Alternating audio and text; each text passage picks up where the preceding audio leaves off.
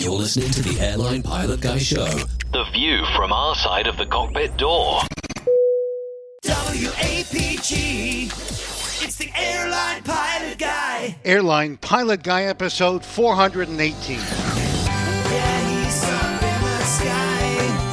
It's the airline pilot guy. Hello, you're listening to the Airline Pilot Guy show, the view from our side of the cockpit door, with your host, Captain Jeff, broadcasting live from Studio 1A at the socially distant APG headquarters in Roswell, Georgia. Today's show is recorded on the 25th of March, 2020.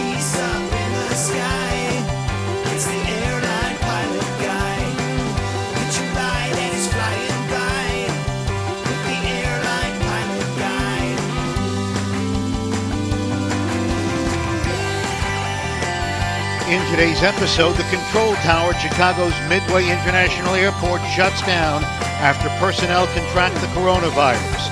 An earthquake grounds flights at Salt Lake City's airport. More news, your feedback, and in today's plane tales, the A320. So get all settled in, tray tables and seat backs in the upright and locked positions. Electronic devices powered on. I'm Radio Roger. Flight 418 is ready for pushback. Thank you, Radio Roger, a real live radio professional. Our favorite. Uh, he is in New York City, the largest radio market in the world at 1010 wins. All right. I am Captain Jeff. I'm an airline pilot and a guy, uh, hence airline pilot guy. And you have, fine listener, stumbled upon one of the fine radio, actually radio, no, uh, fine aviation podcasts out there. And uh, I'm a captain for a major shrinking U.S. legacy carrier based here in Atlanta. And joining me today from her lakeside home in the Carolinas, skydiver, marathon runner, strength training junkie, IPA connoisseur, and commercial multi engine instrument rated pilot, Dr. Steph. Hey, Captain Jeff. It is so good to see you this week. Um, I think we're maintaining acceptable social distance here these days, as we always have, really, for the most part. On the I APG. know these squares are kind of close together, though. I'm kind I of getting know. nervous. I know. Hmm. Well, All right. we'll do what we can. Yes, we'll do our best. And also joining us from across the pond, a, a suitable distance uh, from his studio in the English countryside, professional photographer, former RAF, RAAF fighter pilot, retired captain for an international airline based in London. It's Captain Nick. Hi there, Jeff, and uh, hi everyone else. Uh, what an amazing time to be uh, locked down when the weather here in the United Kingdom is so beautiful. If it was miserable outside, I wouldn't mind so much. But there you go, life's like that. Life is like that. And also joining us from the northwest Atlanta suburbs, barbecue master, motorcycle rider, pleasure boat skipper, underwater photographer, and captain for another shrinking major U.S. legacy carrier, Captain Dana. Hey, everybody. Great to be back on another episode here. And uh, looking forward to talking about all this fun stuff we've got going on. Yes. And uh, unfortunately, uh, Miami Rick, Captain Rick, can't make it today because he's still in training and uh, he is m- having a great time, I'm sure, right now in the simulator down in Miami. Probably not. Sweating profusely, Yeah. I presume. That's something I don't envy him right now. no, I do not either. But I think he's nearing the end of, of this uh, training block. Yes. Yes, he is getting closer to the end, the light at the end of the tunnel, and all that. Well, let's move on to the Let's hope news. it doesn't turn out to be a train. Yeah, that would be a bad thing. Stand by for news.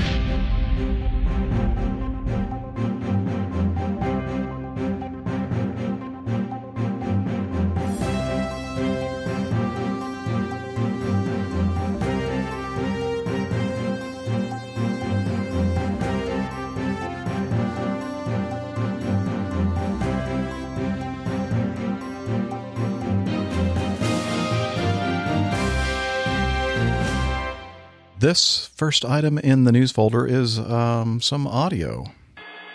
Midway Airport's control tower. Update March 17, 2227 Zulu. Midway Airspace has reverted to Class Echo airspace. The tower has been evacuated and is currently closed. common traffic advisory frequency is 135.2. One minute weather is available via phone at 773-884-4424. Are currently unable to provide IFR service off the ground. If you could depart via phone request IFR services, may be received from Chicago Tracon frequency 128.2. Well, there you go. That was actually happening the day we recorded our last show, episode 417 last week.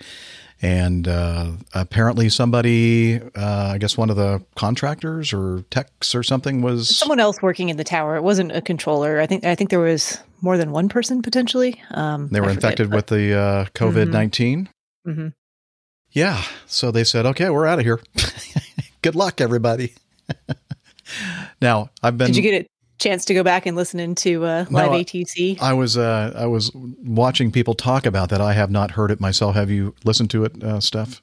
Yeah, briefly. Um, it, it's. I mean, everyone's doing a great job, and they're using it the uh, the way it's supposed to be used, just like any other, you know, uncontrolled, classy airport. Um, it's just interesting to hear it when it's mostly large jets coming in, or Yeah, you're used to hearing like November nine nine five. yeah, exactly. Not you know, Southwest, whatever. And um, it's kind of funny because I think you can tell the uh, the pilots who are used to flying more uh, GA uh, Yeah. on a more regular basis, and those who are not, um, just by their confidence in the the calls that they're making Right. Yeah. How am I supposed to do this again? And the frequency. Some people are like every two seconds, like making a call. I'm like, okay, I think people know where you are. but Yeah. it's okay. Okay. It's good. Yeah. Thank you. Better better safe than sorry, I suppose. Yeah. Um, Yeah, this would have been a nightmare for me because I haven't a clue what you guys do when you do this stuff. So, I mean, are there any international flights going in and out of Midway? Yeah, Porter and Volaris. Porter from uh, Canada and Volaris from Mexico. Okay, but they're more likely North to be America. familiar. I kind of Yeah. meant European or perhaps Australian. Ah. Far no, East. no, not to xenoph- xenophobic person, you. Well, I'm just thinking the familiarity with how this works because uh, a lot of them, it would they would have been gone Yeah. thrown, you know, just throw your toys out the cot. What the hell is going on? I give up. We're not going anywhere. Someone just play at being a controller, you know. One of you just do circles over the top and tell us where to go. Um, now, one of the interesting things there was they said, you know, if you can depart VFR and then pick up your IFR once you're airborne, you can do that. And that's one of the things Dana and I can do. Uh, our standard operating procedures allow for us to do that. And this would be a situation where it would be okay for us to do so, uh, not just out of convenience, but out of necessity to take off out of Midway. Um, you know, just taking off as long as you have the visual flight rules, the VMC uh, weather, then you can do that and then pick it up pretty quickly after you take off. Right, Dana? Correct. Okay. I'm just curious though, if you go off VFR uh, and you can't get a clearance, what do you do then? Well, you maintain VFR, and then if I guess you if you can't, uh, you, you you can only you have to stay within a certain 35 miles. I think it thirty-five. Well, I know that's Uh, for yeah, uh, Is that I think for our your company standard policy operating? is I thought you might be, might be able to go the whole way to your destination No. at 1500 No. feet. That'd be so cool. you might have some splaining to do if you did that. you would, and then you'd have to have, If- have a few If you're a fuel stops. as GA well. aircraft, you can do that as long as you don't stray into some other airspace somewhere. Dana makes a Ah, good you point. could pop in halfway and take some gas. I'm sure so no one would mind. you know, to get up to the altitudes that we need to go to to have the proper fuel consumption uh, would require being up in the uh, uh, what we used to call the positive space airspace, uh, or the what do we call it? Class one now? Class A? Acme doesn't have any short flights out of Midway, not to like Um, Minneapolis or something. I don't Or, think uh, so. Yeah, but we still. I mean, if you go at 10, you know ten thousand feet, then you're going to burn a lot of go-go juice. Yeah, well, Yeah. that's true. I think you could make it though. No, Yeah, maybe. No. I don't know. Uh, Get up to if- if you have seventeen thousand five, alternate, and then you could probably make it. I mean, we were we were we came out of uh, Dayton yesterday, and they kept us at uh, ten thousand feet until we got south of Cincinnati because of the situation in Indy Center. Um, and I was looking at the fuel consumption at eight thousand pounds per hour uh, Hmm. at at that low altitude, and I'm thinking to myself, oh, we're just not going to make it very far if, if we don't start climbing. Now, if you plan for it ahead of time, Plan for it, could. sure. Yeah. Yeah, and that's what I meant. I didn't Yeah. mean you know But if you find yourself in the situation that Dana's in and they don't let you up any higher, then Yeah, that would be bad. Then that sucks. Certainly. You start you start looking at it. You sat thinking, okay, how long can I stay down here before I'm starting to think that I'm not going to make it to Atlanta? Mhm. And uh, fortunately, we- we not only were planned at a lower altitude initially, anyways, at twenty two thousand, um, but the rides were much nicer up high. So climbed up to uh, thirty three thousand feet and had plenty of fuel Excellent. We're glad you made it. uh, in one piece. Fortunately. Yes. Okay. Well, um, so interesting stuff going on. Uh, things that And uh, they did have to um, put up a TFR to prevent people from doing like uh, general aviation touch and goes or laps in the pattern at Midway because apparently they had a problem with that initially after Oh, this I first love started. it. Yeah, someone, got out, someone got out there in their bug smasher and was, you know, like doing touch and goes. at- it's a chance of a Airport. lifetime to do something we'll never ever get to do again. Yeah, well, All right. Um, well, if that weren't enough, um, how about this? FedEx 3687 with you. We're ready to take off. One, ATC zero, Salt Lake Tower, ATC zero, Salt Lake Tower. Tower FedEx 3687. What'd you say? Chanel aircraft, Salt Lake City Tower declaring ATC zero, Salt Lake City Tower ATC zero due to earthquake trigger. Salt Lake City traffic, Delta 2060 is approaching taxiway limit across 16 left, traffic on 16 left, please advise. Salt Lake City area traffic, Delta 2060 clear, uh, crossing 16 left at Lima. Salt Lake City traffic, please advise. And Salt Lake City area traffic, Delta 2060 clear the active runway 16 left, parking to the ramp. So that uh, is an, a good example of the way you do it, right? Yep, that's exactly what you do. Yeah. So I bet this Uh, person had some experience um flying in on non-towered fields in GA aircraft. I bet. Sure. Yeah, so this happened actually Wednesday last week. I see the note there, but it was on Wednesday because I know this because my siblings all live in Salt Lake City, and I got a text from several of them all at the same time um, with some expletives and the word earthquake. Um, it woke them up from from sleep at about seven o'clock in the morning. Um, I have a little bit more uh, audio if you want to hear some of Oh, the yeah, stuff that yeah, was yeah. happening during. Okay, I just stopped in the middle of it, but uh, Sorry, no, no, no. You'll you'll get to hear some of the uh, excitement. Test one two, buddy up. Just had an earthquake at Salt Lake Tower. Uh, that's why the transformers are blowing. Yeah, uh, it was shaking pretty bad. Uh, right now, one six right is just clearing from one R day, landing at your own risk. ATC zero. Roger that, sir. Yeah, it was pretty scary. Yeah, you should have seen all the transformers going out. Stay safe out there.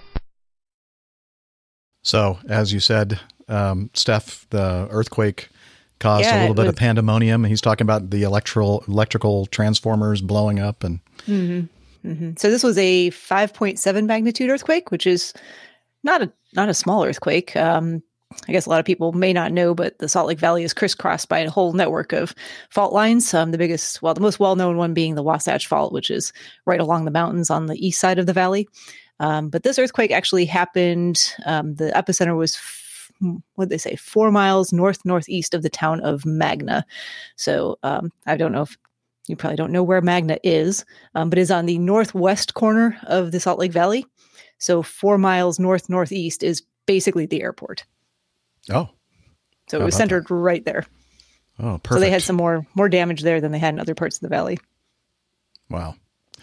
Well, so we have coronavirus outbreaks. We have um, we have earthquakes, and what's next? Um, maybe what's that? Oh no, swarms of locusts! You're kidding me. You, laugh about this. However, can I tell you my locust story? Actually, Yes, I don't know what they were. Um, I was driving across town, and this was the day after the earthquake. Um, and I had just washed my car because um, we were mentioning before the show that it has become pollen season here in the southeast of the United States. So my car was covered in this nice, you know, layer of yellow pollen. So I ran through the car wash, and then I was driving back across town, and I drove through this huge swarm of bugs. Like it was like a cloud of bugs, and I can only assume that they were locusts because what else would they be? What else? um, we ha- we should mention also that they had uh, the same kind of issues with the coronavirus infection or threat of in uh, the New York market. Uh, I believe JFK and several of the surrounding airports. Um, I guess it included LaGuardia, um, Westchester, and others up in the New York City area that had to shut down because of uh, uh, coronavirus uh, related uh, fears. So also, it's been crazy. Las Vegas Yeah. Oh, that's right. Las Vegas is the same thing. and Indianapolis Center. So I hear that uh, Las Vegas and Midway are both still operating non-towered operations, and um, our good friend and fellow podcaster dispatcher Mike uh, said that he received something from uh, Acme that said, uh, uh, reminding the dispatchers to remind air crews landing at these places that they remember to cancel their IFR uh, clearance because it causes Yes. a problem for yeah. other people. Otherwise, they go looking for you. Yeah, and also I Uh, guess I can't technically allow somebody else to proceed via IFR Correct. to the airport, right? Yeah. Yes. Kind of makes it a big mess. Yeah. Okay, now being from the other side of the world, I know ATC zero is a well now well recognized. I'm not sure how uh, common it, uh, well known it was uh, in previous decades. Uh, indication in the states that air traffic is shut down and that no service will be provided. But why use a term like that, which is not self explanatory, when it would be easier to say air traffic uh, control has shut down? You know, do your own thing. Right. Think up a suitable phrase. So, why use a code word that is only FAA used? So, as you're the only country in the world, as far as I know, that has ATC zero. So I, I'm just a little bit confused. Why have a code word for that? Why not just tell people in plain language? Because that's you, you know I, I'm a great believer in when you're communicating, you make it plain and simple. You don't couch it in a term that is not necessarily self-explanatory. I'm, I'm just curious. I'd say that's a great question for the opposing bases guys, Yeah, and we should send them some feedback about it. I get RH would However- just he would just cold shoulder, you just let it slide off. Whoops. Uh, However, this this did cause problem with uh, U.S. based pilots. What was that? A few years ago, the first time this term really became Baltimore. or, or was used. Yes, yes, they, had used uh, the term. and everyone went, thunderstorms. uh, what? Yeah. is a- and no one nobody ATC understood what that was. was. Yeah. In fact, we Yeah. talked about it on the show and said, never heard that before. We had the same, we had the same question back then, Nick. Uh, but now, Yeah. at least now when I hear it, I go, oh, I know what that is. Yeah, well, that's the only We- we've reason I know what it is, is know. because I was on the show at the time going, wow, that's new one on me. That's a good point. Now, at least the people at uh, Midway said uh, it's now a Class E um, airspace. So Yeah. that should and have they been did say a it kind was of a going to be a. CTAF and, and Yeah. all of that. So that should They clue helped you a little bit, but you're right. And they should just say, look, you, you guys are on your own. No air traffic control services. We're uh, leaving the tower. So there's Yeah. nobody here to control you. You know, just use more plain language. I agree would be a, a, a better thing. By the way, um, uh, let's see. We have uh, Dave Gooch said uh, he thinks that uh, Midway is back open now, he believes. And as of 20 minutes ago, perhaps Las Vegas as well. oh, really? Wow. Okay. That was from not Dave, someone else in the chat room who I I've forgotten. Anthony. Yes. Okay. Thank you, Anthony. Um, yeah. So I don't know. That's a good question, uh, Nick. But maybe the uh, the boys over at the uh, opposing bases can tackle that one. They probably had the same the same feelings we do. I don't know. Yeah, they- they'll say it's in um, uh, AP 71 55 22 3 5. It's the 7110, whatever it is. Yeah, exactly right. So it's there. Uh, and like that's the answer. Not, not that I have any problem with that. You know, they have, have to uh, use phraseology that's in their book. Yeah. I just think their book needs to be slightly. Somebody throw better that book away. Improved upon. yeah, that's right. Find find, find Noddy's uh, book of um, air traffic control. Well, Craig what that is. Messerman in the YouTube chat says KLAS Tower is up on live ATC. Just heard a pilot say, "Glad to have you back." Oh, I bet. There That's go. good news. Well, speaking of good news, we have even more good news. We always love these kind of good news, feeling good kind of story, feel good kind of story. There we go. Uh, this one, this is item D. American Airlines reunites passenger with father just before he passes. Well, that's kind of not, that's the sad part of it. American Airlines has been in the news recently for all the wrong reasons, but uh, here's a positive story showing that there is still love within that airline.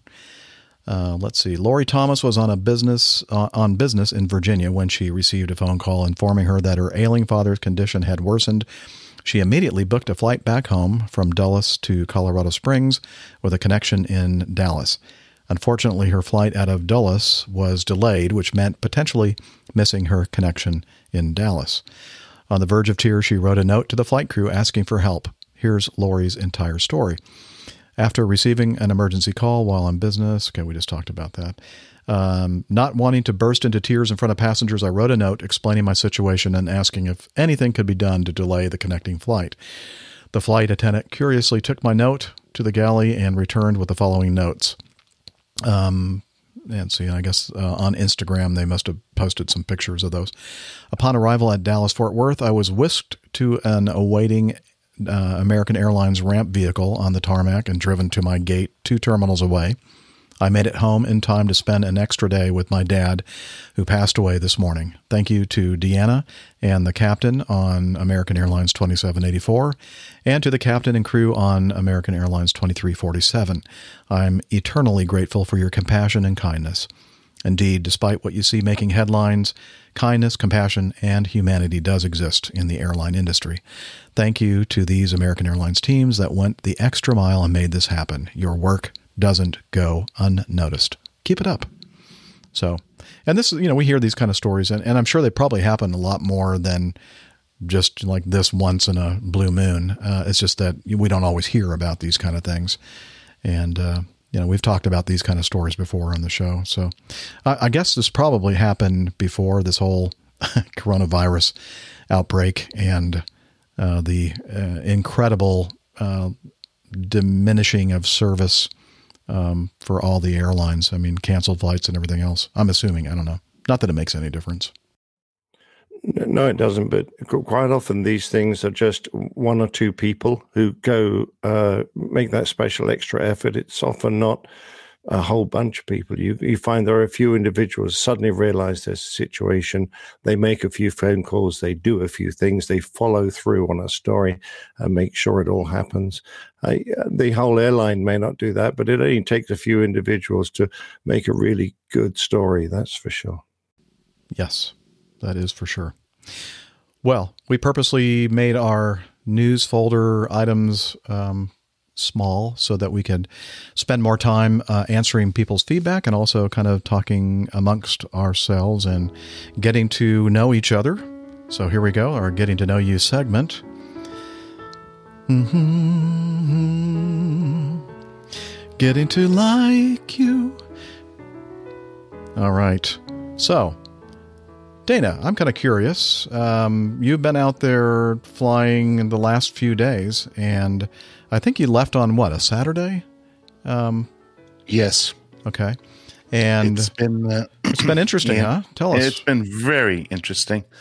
Um, I'm uh, actually looking at my schedule right now just so I can kind of g- get it straight and right as to what's. Uh, um, well, now of course, what's this? Uh oh, we're we're witnessing, we're we're, we're experiencing news. this. Where's breaking news? Dun, dun, dun, dun, Breaking dun, dun, dun, news. Today is the 25th, right? It is Uh, I think my trip that I was supposed to go do tonight just canceled. canceled. Oh, okay. I think. let, let me let me log in because I was actually going in here to take a look at my schedule because it's been so wacky. Uh, display my entire schedule, and yep, it looks like I've got a no op on the flight that I was going to be taking out tonight. Um, I was supposed to go to Omaha, leaving and I was going to leave the house about eight o'clock because I think it was like a nine twenty duty and a nine nineteen this evening, twenty one nineteen. Anyways, uh, let's go back to Saturday. I started my four day trip on Saturday, um, in that I was uh, going round trip to. I'm pulling it up here. Uh, I did a round trip to Baltimore uh, Saturday morning, then went to my Omaha layover, and I had uh, in process going to Omaha was notified that my last day of the trip, which was supposed to be uh, Houston, uh, Deadhead to no, that was Philadelphia. Uh, I was supposed to fly to Houston and Deadhead the the next morning back. That was canceled. So they moved my four day to a three day. So when they did that, I went ahead and picked up this Omaha trip in the overnight um, hours. I put in a uh, pickup request for this one leg out, one leg back. And during the overnight, they went ahead and instead of me going to Omaha, uh, I mean, coming back from Omaha, I was supposed to go from Omaha to Atlanta. Then I was supposed to do a Charleston round trip and then Charleston to Philadelphia. That got all dropped. And I ended up coming back to Atlanta and having the uh, trip end when I got back to Atlanta. So I no longer did the Charleston round trip. They were having me deadhead to Philadelphia, Philadelphia, um, fly Philadelphia back to Atlanta. And that's when I was supposed to be done after my first reroute down to a three day. So then they took all of that away and I came back to Atlanta on Sunday morning and ended up um, being done on Sunday. So then I had what's called uh, recovery flying. So you basically on reserve um, for the original time, but because I had actually picked up another two day over the the dropped um, over the dropped uh, four day, I had picked up a two day. So they actually never assigned me recovery flying on the four day. It was only for the two day because when I picked up that two day, which is, um, yeah, it was on Monday because I saw that that was going to be available. So, so no, the the two day Uh, Now, folks, if you're having trouble, if you're having trouble, follow. Did someone put subtitles up so I know what the hell? I know, it's great. going on? Not as far as like the first. Day. I'm even having So- trouble so understanding. The, what he's moral of the story is looking at my current schedule. I mean, this is just crazy. It, the airline is absolutely in complete and total chaos and meltdown. So the moral of the story is, is that I flew a two day, well, four day was was supposed to be four day, turned out to be a two day on Saturday and Sunday. Then I w- picked up another trip, and that ultimately a, Mon- on Monday dropped, and they put me on recovery flying on Monday and I also have the trip that I was supposed to leave on tonight now now has been taken away. So I don't know when I'm flying again. so it, it's uh, it's been very interesting. But however, when I did arrive in Omaha, I had a very nice uh, note that was handed to me um, the next morning. Uh, not when I what, did I arrive was no, it's when I was heading out of Omaha the next morning. I had a note left for me. It says for Captain Dana on flight 1098. Hey, Captain Dana, APG listener here. I I commuted in a little too late to catch you. I love the podcast and really appreciate the content you guys put out. Times are tough, but better days are on the horizon. We will get through this together. Safe travels and tailwinds. Tate, first officer at uh, SkyWest. Oh, sweet. And also that morning when I was, uh, you know, sh- you know, showed showed my first officer this note that I got, and he was quite amazed. Uh, my flight attendants were actually quite amazed, and one of the flight attendants actually wanted the name of the podcast and wants to listen. And while I was sitting there talking to the gate agent, the gate agent seemed um, interested in what was going on, so I started talking with him. And Zach in Omaha, uh, 19 years old, very very eager, uh, is already learning how to fly and is uh, on the the um, on the path to become a professional airline pilot. So I recommended that he go ahead and, and keep in touch with me, and and I gave him some words of advice because he was very um, disgruntled and, and, kind of bummed out about what's going on in the world right now. And I said, you know, Zach, you're 19 years old. You can't even be hired by an airline yet. You've got plenty of time, and things will rebound. Yeah, this is going to recover. Yeah, the, the, it, it, and so you know, right right now, it's uh, as we've always said in, in podcast, especially myself, that um, things are tough and they're going to be tough as a result of, of of what's going on for a while. But you know, guys, keep your heads you know, keep your heads down, keep on keep on working because it, it's gonna it's gonna turn around eventually. Yeah. That so that's been my week so far. Now Yeah, I guess so- I'm not going to work tonight because I was getting ready to go to work tonight. Well, it's nice we get to so you can kind of stay with us for the whole show and you can kind of chill a little bit. Yeah, now I'm going to try to find something else to pick up because I'm I'm I'm at uh, uh, over 100 hours worth of credit. I mean, you know, the reality is is, is the writing's on the wall for me. Um, Dana, I, you got to save some of that money for the rest of us. Yeah, well, I, I yeah, I, I, don't, I don't think I have to worry about losing my job necessarily. You know, because if if I get laid off, uh, Acme and every other airline in the country will be in really, really, really big doo doo. Mm-hmm. Um, but I think it's very likely now that I will be back to first officer. Um, but we'll, we'll, you know, in time and, and only in time. It, it's going to take probably a good four to six months for this thing to wash out. But I think uh, while I can and I am still a captain, I'm going to try to get as much uh, dollars in the pocket and try to fly as much as I can because I'm going to miss the mighty dog. Yeah, speaking it. of that, we've been watching things happening. We've already talked about the fact that the uh, Mad Dog at Acme has been slated for retirement, and the original schedule had said by the end of this year, you know, December of 2020, all the 88's gone, and then sometime in 2022. Uh, I mean, 2021, maybe into 2022, we'd still be flying the uh, the MD90 model of the Mad Dog, and uh, of course now because of this whole outbreak here in the U.S., they've uh, rapidly um, accelerated the retirement schedule and um, parked a bunch of other airplanes as well. Um, though that's a temporary thing for those airplanes, but for the airplanes that are being quote unquote parked, um, as far as the Mad Dogs, the T-tails are concerned, I don't believe those are going to be coming back. I think Dana and I were talking about before we recorded the show some communication from one of the people that knows something about this that um, by the end of, I guess for the summertime, they're thinking there might be 20 um, uh, MD88s still flying. All the MD90s gone by the end of April. And um, perhaps sometime in the fall, they'll retire the remaining um, 88. So, sometime in the fall, it's likely that there are no MD88s and MD90s left at all on the property for Acme Airlines, and they're not coming back.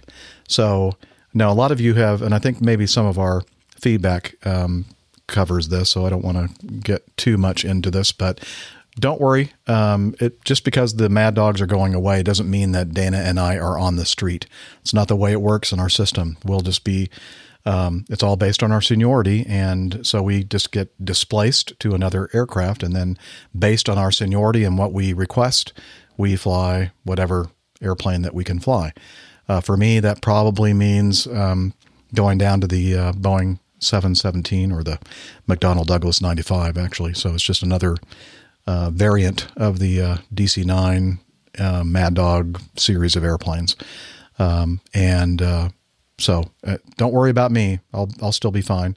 And while all this happens, while they figure out how to get everybody retrained and such, could be that I'll be having a little bit of time off but they still pay us because we have a contract. And uh, that's uh, one of the things that having a union and having a contract does for you. It re- it makes sure that you're not just left there holding the bag with nothing in the bag. So we will, you know, we're going to be okay. We're going to be paid, unless the company entirely goes under. Uh, then then we're all out on the street. So that's the way that works. Um, so Dana is probably, I think he said something about perhaps uh, downgrading to first officer. Uh, he might have to at a necessity, and uh, I think he uh, he'll he'll tell us um, for sure. But I think he's talking about maybe going over toward the uh, the other side of the uh, spec, the Boeing Airbus spectrum, and probably uh, bidding for a first officer on the on the Airbus. Is that right, Dana? Yeah, I mean, my my plan. I, I may have a choice of uh, staying as captain, but more than likely, I would uh, have to commute to New York. Is be my guess at this point, depending on uh, you know how how deep they cut and, and what they offer. I mean, it's still very very fluid right now as to whether they're they're uh, they're really trying to protect. I've been I've been watching some of the internal memos. They're really trying to protect uh, the pilots and, and, not furlough in any in any way, shape, or form if they can avoid it. Um, but the reality is is uh, you know we don't know what, what this is going to look like right now. Right. So. Uh, they're also, you know, that they've also said that, that early retirements have not been offered. They're not uh, off the table, but they're really steering away from them if they can. Um, so I, I, I'm starting to read into some of the things there. That now they they we have the opportunity for what's called a, a, a SIL or I think it's, what's SIL stand for? Anyways, Um, basically, special incentive lines. Yeah, But special no, they, incentive. So the latest thing I heard, heard was that they have taken all those off the table. they have taken those off the table as well. So I I have a, a sneaking suspicion that uh, they're probably seeing or thinking there's going to be some type of turnaround here. Uh, you know, and and now that there's uh, very few, or uh, I, don't, I haven't looked at the news in the last day or so, but you know, over in China and, and uh, Korea, that they haven't had any new cases. If that that's the last I heard, so I, I think the the the the the overall effect will be long term uh, rebuilding, but I, I I think it's going to start turning around here. That's my guess. Could be. I'm just kind of, and, and I'm just reading between the lines. I'm, I'm not, Right. you know, I'm just kind of surmising what by the actions, and I could be completely wrong. I don't know. Paul in the uh, Facebook uh, chat room says rollback to the age 60 mandatory retirement. Nope. Never going to see that. This is going to be this is a bump in the road. Everything is going to recover. They're going to be back in the same situation a few years from now where they're going to need pilots. so um, they don't want to shoot themselves in the foot. Um, they they have to be ready to for all of us to be qualified and to start getting back in those cockpits and flying airplanes. So um, yeah, uh, no, I, I don't think uh, the opposite uh, end of the spectrum either, Paul, going to age 70. I don't see that coming either. So I think they're going to leave it at 65 for now. Um, so, uh, and even the talk of early retirement packages at Acme have been happening, and they're not sure that that's a good way to go either because that uh, requires a lot of cash because you have to uh, you know offer like big lump sums of money to get old geezers like me to retire a couple of years early. And uh, we don't have the cash. we don't have the cash to do it right? So Right. uh, it just doesn't make sense at this point. Now i know that there are some other majors out there that are talking uh, early retirement packages maybe for their uh, finances uh, it works but uh, not for acme as far as i can tell at, least some of the briefings that i've been watching so we'll just have to wait and see. But um, you know, Dana and I are not losing our jobs. We're still going to have a job. We may not be flying a lot, but uh, we'll still get some kind of pay protection for you know living our lives and paying our bills and such. So, thank you for all your uh, thoughts and prayers and stuff regarding this. But uh, I think we're going to be okay. So, I've got my I've got my fingers crossed. yeah, me too. Sure. So, of course, if you just keep watching our show, you'll know. You'll just go along uh, for the ride with us uh, during these next few months and see how this whole thing pans out. Steph, what about you? What about your industry? Uh, I would imagine your job security is pretty high at this point. Uh, yeah, our job security is not going to be an issue, fortunately, at least not for me, and hopefully not for any of the staff that I work with. Um, certainly, those of you who have listened to the show for a while know that I am um, a subspecialist, basically. So I do, um, for the most part, non life saving work on a daily basis. Mostly, it's about um, quality of life and and keeping people um, out of pain and discomfort as it relates to spine conditions. Um, mostly degenerative changes, things that happen to us as we get older. Although we see people who are in their 20s um, occasionally for disc herniations and nerve pinches and things. Um, so we're kind of in this gray area right now um, where we don't want people coming into our office who do not absolutely have to be seen um, because we get people bringing in all kinds of family members with them and other things. And we don't, uh, usually we're very busy. So we're trying to limit all of that contact. So we've basically cleared our schedule for the next at least through the next two weeks, um, letting folks know that they can call us back to reschedule at a later time. Um, we are offering video visits for some of our patients and telephone visits, which I'm, I have another setup right over here just to do my video visits and things from home so I don't have to go into the office either. And we're kind of trying to toe this line of preventing people from going to the emergency room to seek care if they're having a lot of pain or discomfort. So we are still doing some limited procedures. So I was doing that this morning um, up in one of our outpatient offices, which unfortunately is on the complete opposite side of town, uh, which I'm not complaining about at all. Um, it's nice to get people in and, and get them taken care of and meet their needs. Um, but it has been a significant reduction in our schedule as well. Um, tomorrow I have one telephone encounter for the entire day. So I'll just mostly be monitoring my my in basket to look for people with questions, do uh, medication refills, and that type of stuff. So it's definitely impacted us. But I'm going to be doing uh, now that we definitely have the okay to keep doing these procedures in our outpatient facility. I'm going to keep doing those as much as I can until I'm told otherwise. And we're just trying to spread them out so it's just really one patient there at a time. So someone comes in, has a procedure, they leave, next person shows up. There's no overlapping. Very But- good. It, it's great. I, that I, it's important for these people to have their treatment. It's great that you have the uh, capacity in your system to uh, allow that. Um, don't think it's quite the same over here, but Mm. uh, yeah. Yeah, no, we're definitely fortunate from that standpoint. And there are a lot of things that we cannot do right now. Um, we're really not set up to do all of the procedures that I would normally be able to offer, but at least I can keep some of those folks going with with some things. So Absolutely. um, it's it's a little limited. Some of the more technically advanced things or some of the more risky procedures we're not doing just because it's in our outpatient setting and not in a surgery center or hospital like setting. There's fewer resources in case there is a problem, and we don't want to overburden those resources by doing things that are potentially riskier. You know, you don't want to have someone with a complication that ends up in the hospital and uses resources. yeah, that makes a lot of sense. Yeah.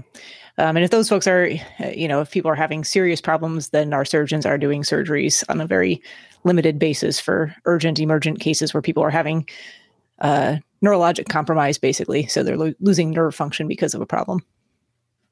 That doesn't sound good. No, and it, it's fortunately pretty rare. So most people are not in that that case.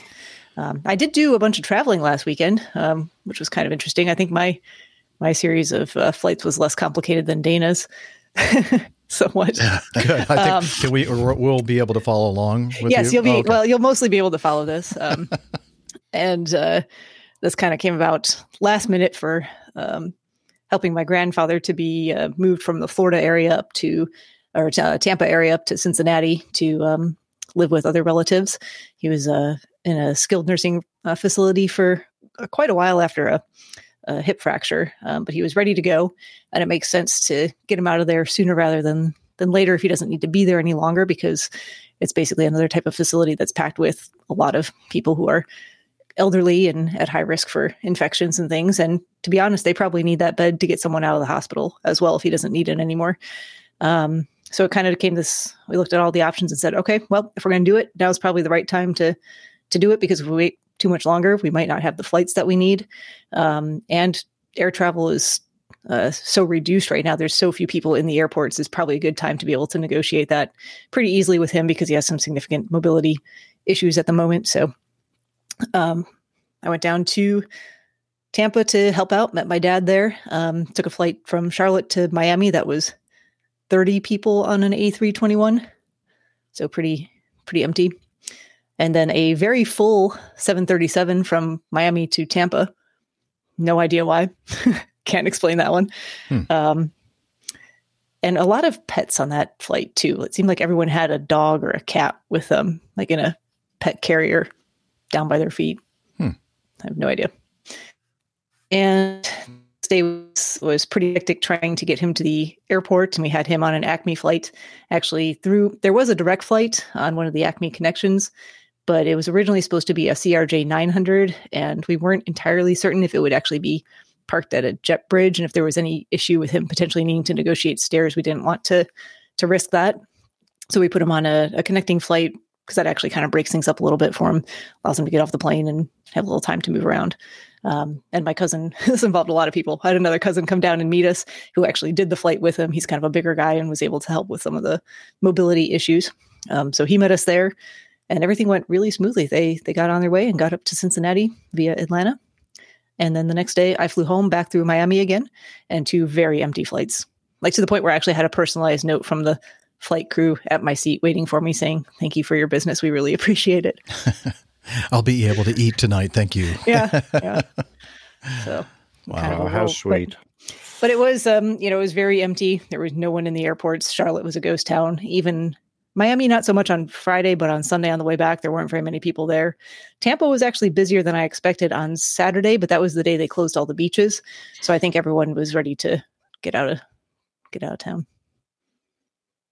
Well, very good. I'm glad that that uh, transfer uh, from Tampa to Cincinnati worked out well for your dad or your grandfather. Yeah, it, it all went well, and he actually just sent me a, a text just now thanking Oh. me. So I'll have to get back to him at some point. Wow, how about that? But he doesn't have to do that. It was it was something I'd be happy to do anytime. Excellent. Well, Nick, you um, were kind of uh, out of uh, sorts or so, uh, health wise, for the last episode. And are you feeling any better? Yeah, I'm sorry about missing the last one, uh, Jeff. I, I just ran out of puff uh, and uh, it was just, you know, a bit much. Um, I am feeling a bit better, so that's good news. Uh, um, come this weekend, I'll have had this uh, dang cough for two weeks. Mm.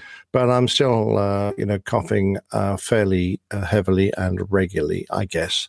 So, um, yep, I seem to have plateaued, but uh, I, I, gather it, the uh, situation is uh, the same as uh, many people who are getting this. It's a it's a long and persistent cough that takes uh, some time to get rid of. So uh, that'll being well, as long as it doesn't get any worse or develop into something else, I'm completely content just to have the occasional cough. In theory, I'm no longer infectious, so even though I'm coughing, I could uh, go out and do shopping. But the UK has more or less been locked down. We can go out once a day, do a bit of exercise. Uh, you can obviously go off and seek medical assistance if you need, or do essential shopping, or if you're one of those occupations where you are allowed to go to work or required to go to work, then uh, you can do that. But that's about it at the moment. But um, yeah, uh, it's it's just a bit of a drag. Uh, um, but we're Jilly and I are keeping ourselves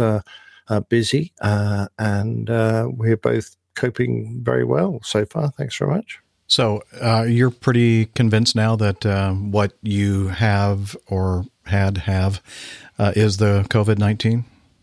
Well, I can't think of anything else it could be. Mm-hmm. obviously, I don't know for sure, and won't know until they have started issuing um, tests to see whether you have antibodies right. and have developed a resistance to it. And you can only do that after the event. Yeah. So uh, they could, if they had tested me uh, ten days ago, they might have uh, seen that I had it or not. But I wasn't going to uh, try and do that. In fact, you know, I don't think there's any way of getting a test unless you're willing to do it privately, and I wasn't uh, yeah. interested.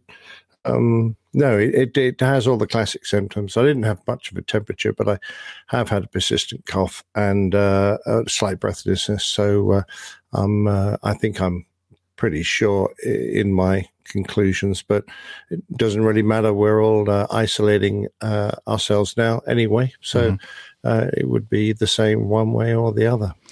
Well, I hope that that cough eventually leaves and that you get your strength back. Well, that'd be great. Uh, I, am not certainly not 100 percent at the moment. Finding it a little bit hard to work through the whole day. I seem to get periods when I'm feeling great and uh, I can crack on, do a bit, uh, and then I have to go and have a bit of a sit down for a while and uh, sort of gather myself again. But uh, nothing too serious, uh, and I'm very confident that I'll work my way through this in you know in the next week or so. Well, very good. Good to hear. I'm glad you're back. Um, uh, I'm very pleased to be back on the show. I, will see how it goes to whether I carry make it toward the end. Yeah. Okay. Yeah. We'll try to hurry it up. um, quickly, um, noticed, uh, read this just yesterday in a, um, uh, a piece, uh, email from the Airline Pilots Association. A lot of people were concerned about, well, first of all, let's back up a little bit. The FAA Reauthorization Act of 19, or I'm not 19, 2019, I think, or maybe even 2018. I don't know. It took them a while to pass the darn thing, but they did pass it last year. One of the provisions in the uh, Reauthorization Act was uh, oxygen mask usage requirements. And I know that this is not uh, something that's really a factor for many airlines outside of the U.S., but in the U.S., we were still required to uh, hang the oxygen mask or suck the hose or whatever you want to call it um, if mm. somebody left the cockpit um, above flight level 250. And uh, so that was one of those things that was supposed to happen. Well, it didn't. You know, 2019 came and went, and we didn't hear a darn thing from the FAA or our company regarding that. And I just noticed this. Uh, as I said yesterday, the FAA has issued a final rule, re- finally, regarding oxygen use requirements in flight. Effective today, 14 CFR 121.333, Section C3 has been revised to change the altitude at which a crew member is required to don his or her oxygen mask when only one pilot is at the controls. The new regulation changes the altitude from above flight level 250 to above flight level 410. Uh, Acme is issuing an all pilot bulletin to reflect this change. So, uh, and I, I, don't need to read the actual language from that section 121.333, but I just wanted to let those of you out there who are flying in the U.S. that uh, that requirement now is gone. So you you know you don't have to hang the hose unless you're at or above flight no above flight level 410. So that's good news. Glad that this is probably not interesting to anyone listening except for healthcare workers. Um, it doesn't apply to broadly across the U.S., but we had a similar thing. excuse me, um, related to we used to have to use a lot of personal protective equipment for any patients who had a previous history of having a MRSA infection, mm-hmm. methicillin-resistant Staph aureus. Um, even if they weren't sick with it for the purpose of you know trying not to spread it to other people but they were so short on uh, the PPE personal protective equipment right now. They've said, nope, that's out the out the window. We're not going to have you gown up and use those supplies for those patients. Good, yeah, because those supplies are getting kind of few and far between, right?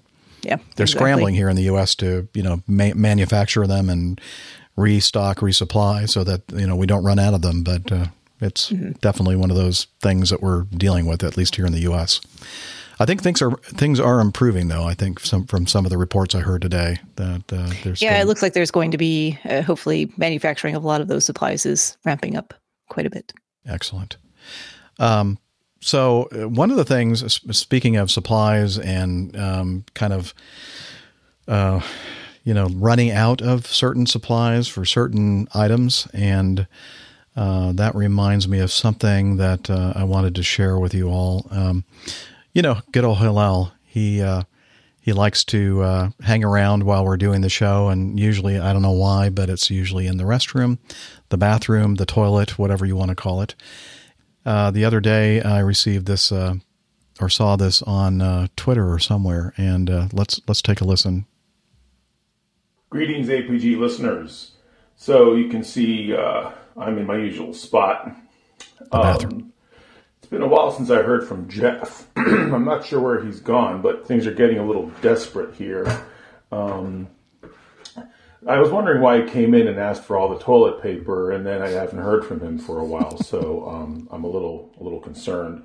Um, many of you are wondering how it is it possible that uh, that uh, Jeff can uh, stand, you know, having me in back here doing what I do. I think it has all to do with a steady supply of this stuff right here. Um, that really makes a big difference. It, it, actually smells really nice. Sometimes I just use it as deodorant, but you know, Jeff doesn't give me a whole lot of options here. So, um, anyhow, that's the situation. Nothing new to report from here, other than you know, like I said, desperate situation. Possibly in the next couple of days hopefully he'll come back and you know have some more supplies. Tell me what's going on in the rest of the world. But otherwise that's it from here. That's it for now. See you next time. Or not. We'll see. Bye. Thanks hillel. Uh, we'll we'll be returning to you uh, getting back to you at some point later on in the show just get him some real deodorant. I mean, so what he was uh, holding uh, and possibly using as a de- deodorant, which is not the not the label usage for this item. Off label, definitely. Yeah, it's off label. Uh, Poo-Pourri. Uh, that's an item that I recognized immediately because we had a good supply of that on in the RV, right, Steph? we did. Yeah, it actually it, it works as advertised. Yeah, that's awesome. A couple spritzes in the bowl before you use the the facilities. Yeah. So it worked well. Yeah, mm-hmm, it mm-hmm. did. Um, so you really need to. I know you heard the. If you're listening to the audio only podcast, you really do need to. Uh, look at this point of the show uh, in on the video, so that maybe I'll try to get a link just of this clip of Hillel uh, sitting on his throne in his usual place uh, while he uh, tells us about the the toilet paper woes. So, thank you, Hillel, for for doing that. And let's see, anything else? We got that. We got that. Yeah, I was just going to say it's the only time I ever saw you come out smelling of roses. Thank you. Citrusy. Uh, okay. I was going to say something, but I thought, nah. Um, Leave it be. yeah, let it go. Just let it go, Jeff. Um, all right. Um, that's all I can think of. So, um, as far as uh, moving forward, we're still planning on doing another show next week. Um, I don't have anything on my schedule next week, so um, it'll be the second week in April before I head out there again, possibly, depending on what what happens with the industry and such. But um, uh, I don't believe we have any meetups or any such things scheduled at this point in time. But if we Not do, allowed anymore. yeah, I know that's right. We're not allowed to get together and do any kind of social gathering. So uh, check it out, though. Uh, the airlinepilotguy.com uh, slash calendar, which is the uh, APG community calendar. You can find it air, airlinepilotguy.com slash calendar. Just in case something is happening out there, we'll certainly let you know. Okay, um, let's move on to the coffee fund.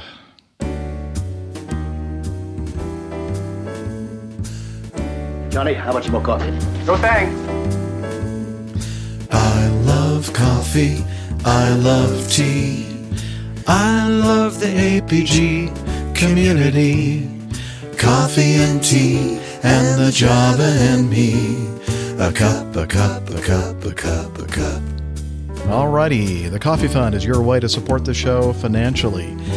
And since the last episode, a couple of very nice, generous contributions from, let's see, Dave Schuler, a very uh, generous uh, contribution. Thank you, Dave.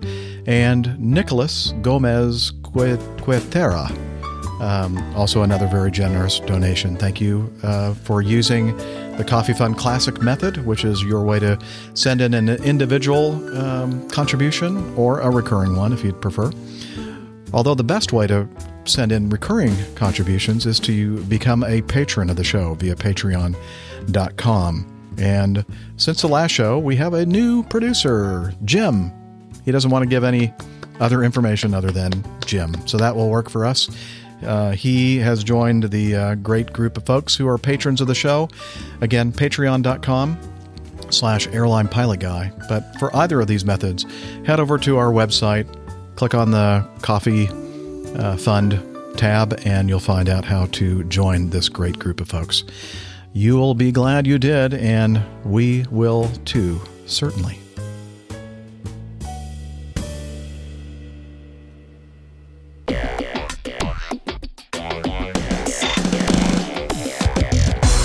Captain. Incoming message. Right, first item in the feedback folder from Andre. He says, Hello, fellow aviators. My son, as part of his engineering degree, is busy with a paper regarding EFBs. Could all of you perhaps complete this short survey to help him? Thanks. This is from Andre Baker. And he gives us a link, which we're going to have ITSN in the show notes for all of you professional and, well, I don't know if you have to be a professional, but just pilots out there that use EFBs. Uh, please uh, do the survey. I just did it yesterday. It was easy. It was like, It's nine questions. I'm taking the survey right now. yeah, it's like super, super easy, it's super quick, and it'll help out Andre's son and his engineering degree. So, uh, if you don't mind, uh, if you're listening to the show now, um, hopefully the survey will still be active and you can just click that link in the show notes and it'll take you right there. So, there you go. Um, Now, it, yes. it's interesting. Uh, he doing his engineering degree. He's writing a paper. Shouldn't that be he's writing an electronic? Because he doesn't actually write paper. Oh, anymore, that's does he? true. That's true. Good And- point. And, it's about electronic flight bags. So you know that hasn't that's been the case for a long time, but it's one of those things where, you know, times have changed, but our English vocabulary has has persisted on. Right, like we're tape we're taping the show right now, but there's no tape. exactly. tape There's no tape. yeah, we need to move with the times, folks. I, I will never forget because uh, I, I should have known that I was going into medicine at a very early age. I think it was fifth grade. Um, we had a handwriting class, and I got not such great marks um, in that class. And our teacher was very insistent that you must learn how to write um, nice, neat cursive because when you get to college, you're going to have to write all of these papers. And if they can't read what you're writing, you're not going to get a good grade on it. By the time I got to college, everything was typed. I was like, ha, take that. Yeah, the only I can thing type like was 100 they- words a minute. The only thing was they couldn't read your signature, so you didn't get a Oh, yeah, score. Is that I right? still can't read my signature. Seems to work. Okay. Well, let's see. Let's move on to item dose. From Larry, he says, uh, I know that there are issues above 78 degrees 15 minutes north or south, but this seems to be a westward problem. Don't go west, young man, he says. This was a link to an article which I believe they've worked out by now. This is a little while back, but it's still interesting anyway. And again, this is from uh, Larry Gregory in Tulsa, Oklahoma. Uh, Boeing 737 next gen airliners, not the uh, Max, but the um, the earlier models um, that are still out there flying quite a bit, um, have been struck by a peculiar software flaw that blanks the airliner's cockpit screens if pilots dare attempt a westwards landing at specific airports.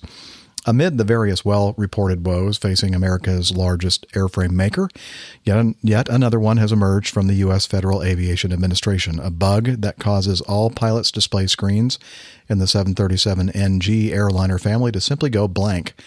That bug kicks in when airliner crews try to program the autopilot to follow what the FAA described as, quote, a selected, a selected instrument approach to a specific runway seven runways, of which five are in the U.S. and two in South America, in Colombia and Guyana, respectively, triggered the bug. Instrument approach procedures guide pilots to safe landings in all weather conditions, regardless of visibility. All six display units blanked with a selected instrument approach to a runway with a 270 degree true heading, and all six display units stayed blank until a different runway was selected, noted the FAA's airworthiness directive summarizing three incidents that occurred on scheduled 737 flights to Barrow, Alaska in 2019. That was really the only one that was the, that was the biggest one, the biggest airport, and um, all the other ones that they had listed here in the U.S. Um, seemed like they were um, smaller um, airports: Wayne County in Ohio, Chippewa County in Michigan, and Cavern City in New Mexico. I don't even know where any of those places are actually. Well, Wayne County would be near the Detroit area. That's Detroit. Yeah, but not Detroit. Was that Detroit? No, it's BJJ. So that's not uh, the uh, Detroit Metropolitan Airport. They don't have a west. Well, I guess they still do have Westerly Runway one that isn't used very often. Anyway, so there you go. Uh, they uh, took the boxes out and and hit them with a hammer, and it fixed the problem. So that's not true. They did not do that. um, but the problem was fixed with a uh, software fix, and uh, just thought it was a kind of Larry thought that was kind of an odd thing for that to happen. But um, something. Well, the thing I find odd, Jeff, is that it didn't just affect the navigation display or the uh, flight management yeah, computer. All the all, all the six screens. screens. and I'm going, really? What Yeah. common factor is there are all the all the feeds to those sk- sk- screens? There must be Uh, some but- kind of connection with the FMC, uh, all the different screens. I would imagine. I don't know. Yeah, I mean, of course, Boeing haven't been the only ones to suffer. Uh, Airbus uh, had problems with their screens. If you left them on for more than uh, 149 hours, then uh, a clock inside would go, "Oh, I need to be turned off and on again now to reset." Um, so for a while, uh, until they fixed that, which they have done, uh, we had to turn make sure that when we left the cockpit, we turned all the screens off, so that the next crew uh, would have to turn them back on, and that fix that problem as a temporary fix. But so there are there are software glitches. Uh, nothing is perfect in this world, um, but generally speaking, there are workarounds. And I guess the answer with this was don't go to one of those runways. yeah, right. Don't don't enter that runway. in- Yeah. in, the box, or don't fly there. There Don't you go. fly. Yeah. that's that's my fix. Don't go to I'm these Not going to go to Barrow, Alaska. That's kind of a I've been to demanding Barrow, place Alaska. anyway. Have you? Yeah. We had a yeah. That was a fun uh, fun trip. Mind you, the author of this particular uh, piece uh, puts at the end uh, a human error, blah, blah, blah. Uh, AirAsia A330 Airbus navigation system uh, thought it was 11,000 kilometers away from its true position. Well, the idiots entered the wrong latitude and longitude. You can make it go anywhere if you enter the wrong latitude and longitude. So I'm going, really? And you would think that you would be like checking to make sure that the distance on your flight plan and your and the distance displayed in your flight management computer would be a, a you know close. You would think, wouldn't you? Yeah, But there you go. I mean, Airbus even make it so simple for you because the aircraft has a pretty good idea where it is. Uh, certainly, it knew where it was left when it was turned off, and those um, uh, coordinates come up. And if so, you've got something to work from. You don't, don't have to compare them. And of course, now with GPS, uh, it all happens automatically anyway. Even So- in the old coal burners that uh, Dana and I fly, will uh, if you enter the wrong, you know, occasionally you'll you'll be thinking that you're in your next destination or whatever, and you put that in for your um, your present position, and the clue that it gives you is it goes re-enter that information that you just told me to put in the box, and that that's like the first little red flag that goes off, and you go, oh, maybe I put the oh yeah, look, I'm not in Pittsburgh, I'm in Atlanta. Um, but you can, you can you can override it. You can do it again, and I'll go. Okay, you're now Whatever in you want, if, if you're sure. So I then- actually just yeah, go ahead. just trying to think. Our that trip to um, Barrow, we went up on a Alaska Airlines 737 900, I think, or 800. I don't know. It was one of the the models affected, but we landed on runway seven, so the opposite direction. Yeah. Um, and we had to go around on the first attempt because it was very low visibility, and we flew the entire published miss on the way back. Oh boy. around. Oh my god. Yeah. That's that's around uh, high terrain around that airport, right? No, Oh, it's right on the it's right on the water. Oh, I'm thinking of a different place. Arctic Then. Ocean. What's that place that's like really high terrain and um, special airport qualification required? And Oh yeah, you think and you can uh, uh, in Alaska. Ketchikan or something like that. Oh, maybe. Yeah. This is not in the mountains. It's it's right on Okay. the Arctic Ocean. Okay. Um, but it is, uh, oh, I forget what the latitude is, 71 and a half, uh, something like that. something bay. Yeah.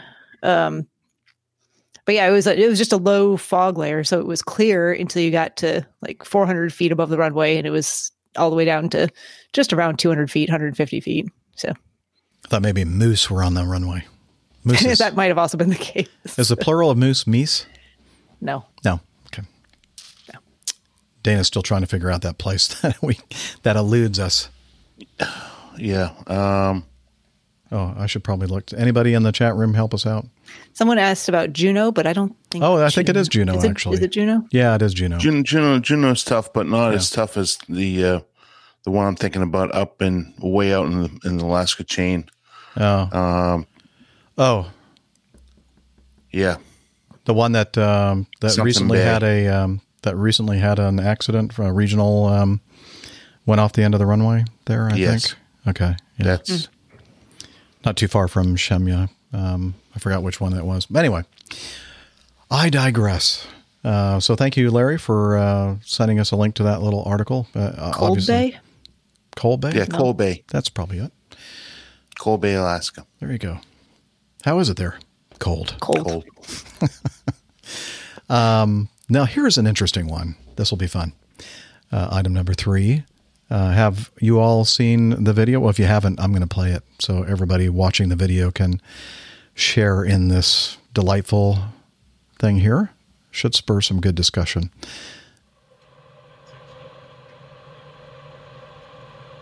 Okay, this is a cockpit of um, Airbus. I think it's an A320, and the first officer is at the controls.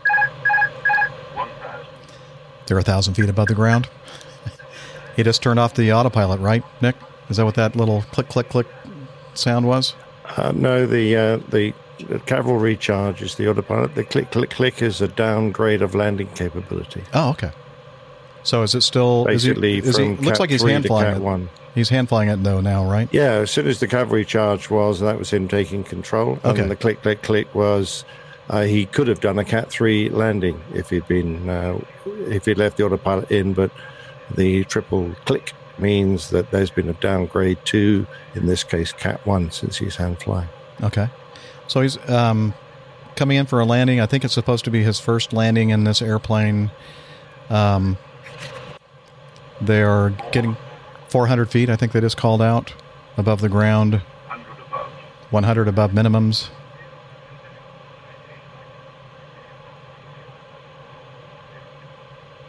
Minimum. Too low. Flaps. Is that something you normally hear? Too low. Uh, no. Unless you got the wrong flap setting or got the wrong setting in the box. Okay. Uh, looks like the captain reached around and checked the position of the flaps? No, he used the emergency cancel button to stop annoying warnings. Okay.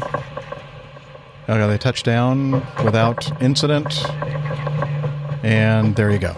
So, uh, the So reason. there's a little button on the uh, on the um, amongst those controls for the uh, warning system um, that uh, is called emergency cancel. And if you get a continuous warning that is spurious and you wish to get rid of it, so Mhm. it doesn't distract you, you can uh, press that button and it will cancel it for the rest of the flight. So is I and I guess maybe this is I don't know if this is a rule from Airbus or from your your company's standard operating procedures or whatever, but uh, is it? I'm just wondering. I've not flown an Airbus airplane. Is this one of those things that they should have gone around for with a warning like that so close to the ground, or not? Well, that's an interesting question. Um, and the, the because uh, of course the captain can override uh, any procedures if he uh, sees fit. Mhm. Um, the normal GPAWS flap warning, I think, would probably be around six or seven hundred feet. Yeah, would that seem about right to you guys? Certainly, the air, the aircraft all flap warning would be a similar height. Uh, they were well below that, I think. Yeah, they're only a couple Um, hundred feet above touchdown. Exactly. So, uh, and it may be the way the captain uh, he didn't even mention it. They may have already briefed that this was a known problem with the aircraft, uh, and the way he just casually leaned across and emergency can- cancelled it without uh, saying continue or giving some instruction to his first officer indicated to me that they were both probably prepared for it, and the first officer didn't even question it. Um, Right. No, in fact, neither of them did. Nobody So- seems surprised at all. no. So either they're a dreadful crew, which I don't believe, because if you're a dreadful crew, you don't put this sort of thing up on YouTube. Uh, well, you know, what I'm thinking they maybe they could have put something along with it saying, "Oh yeah, you're going to hear this spurious warning that And here's why. we, and we Doing knew this for this this is why." and- Yeah. But they Yeah, didn't, exactly. as far as I can tell. No, nothing was said about it. Maybe they just did this on purpose to see what kind of uh, comments it would generate. Yeah, exactly. Now, uh, what happens uh, often, uh, if by mistake, is that when you enter your landing configuration, you type into the box what flap setting you're going to do, use for landing. Uh, if, for example, uh, you have left it to go to full, which is what it uh, defaults to, and you make a late decision to hold your flap at flap three because, say, it might be wind shear. That would be a reason for keeping your flaps at three and not selecting the final flap setting. You are going to get one of these warnings. Oh. Because you need to change it in the box Okay. and tell the box you're going to do a flap three landing, and then the warning will be uh, inhibited because you've now got the correct flap uh, both in the box and uh, in the uh, uh, selected. So the default Uh, is the full flap, and then if you so that it just defaults to that, and if you're going to do something less than that, then you should update the box. Correct. For Okay. example, the the absolute classic for us because we're well practiced at it. You get an engine failure after takeoff. Uh, we run through the engine failure drills, and uh, you stabilize the aircraft. Blah blah. Get it all sorted. Uh, you level off, do an acceleration. Uh, you clean up, and then you do the after uh, takeoff checks. And usually at the end of the after, after takeoff checks, the instructor says, okay, that's fine. Now I'll reposition you and you can do an approach. Um, at the end, during those after takeoff checks, uh, it's very common for us to say, right, we're going to make another approach here. So we'll immediately activate the approach phase. So the aircraft will know that it's going to go into uh, the next approach. And at the same time, we will change the landing flap to three, the correct flap for an engine out approach. And that will stop this warning from happening. So uh, I, I don't think that was the case in either of this because the warning came so late. I think it was a spurious problem. It may have been a flap indication problem that they knew about, so that it might have been uh, uh, a position sensor on the flaps that indicated the flap was in the wrong position, which then generated the warning. I'm not sure, but uh, it, it obviously something similar to that, I would say. Wow, that wasn't as controversial as I thought it was going to be. No, okay. okay. All right, nothing to see here. Just move on. No, not really. It was fine. No. I, I, I mean, I assume uh, someone with more technical knowledge or a trainer. No, that sounds reasonable to me. Might well uh, say otherwise. Yeah, because the captain, uh, as you said, it was very nonchalant. Uh, nobody seemed to be upset about the fact that they were getting this warning, and they, he just kind of, you know, as you said, disconnected or canceled the yeah warning, and then they continued. Now, I have to say, uh, if if you want a bit of criticism, and I think what might be due, I would have liked to have seen him say, uh, "That's a flap warning, uh, which we expected. Flap is at full. Flap is selected. Continue." Yes, I would like to have to, to acknowledge the warning and not just ignored it because you never know. Uh, it could have been a real one. Uh, and that's you need to satisfy both of you that you know exactly what the situation is. So that would be my criticism. Even if they were expecting it and I had briefed it, they need to acknowledge that it's happened, and so they both are on the same page with Yeah. regards to the correct action to take. I agree with you 100%. Okay, well, that means we can move on then to this one. And the only thing I can say about this one is! This was sent in by Richard Nash. he goes, What are your thoughts on this? And I'm sorry, nope, from Sean. I, I forgot to advance. sorry. next next item. The, the previous one was sent in by Richard Nash. We need the little like beep that they had on like old school slides and things like Yes. uh, you know videos where you had to advance the slide How about- with the narrator. no, that doesn't Yeah. sound right. Not quite right. Uh, let's see. So Sean writes, uh, obviously, this gent has no understanding of the FAA's culture slash mentality.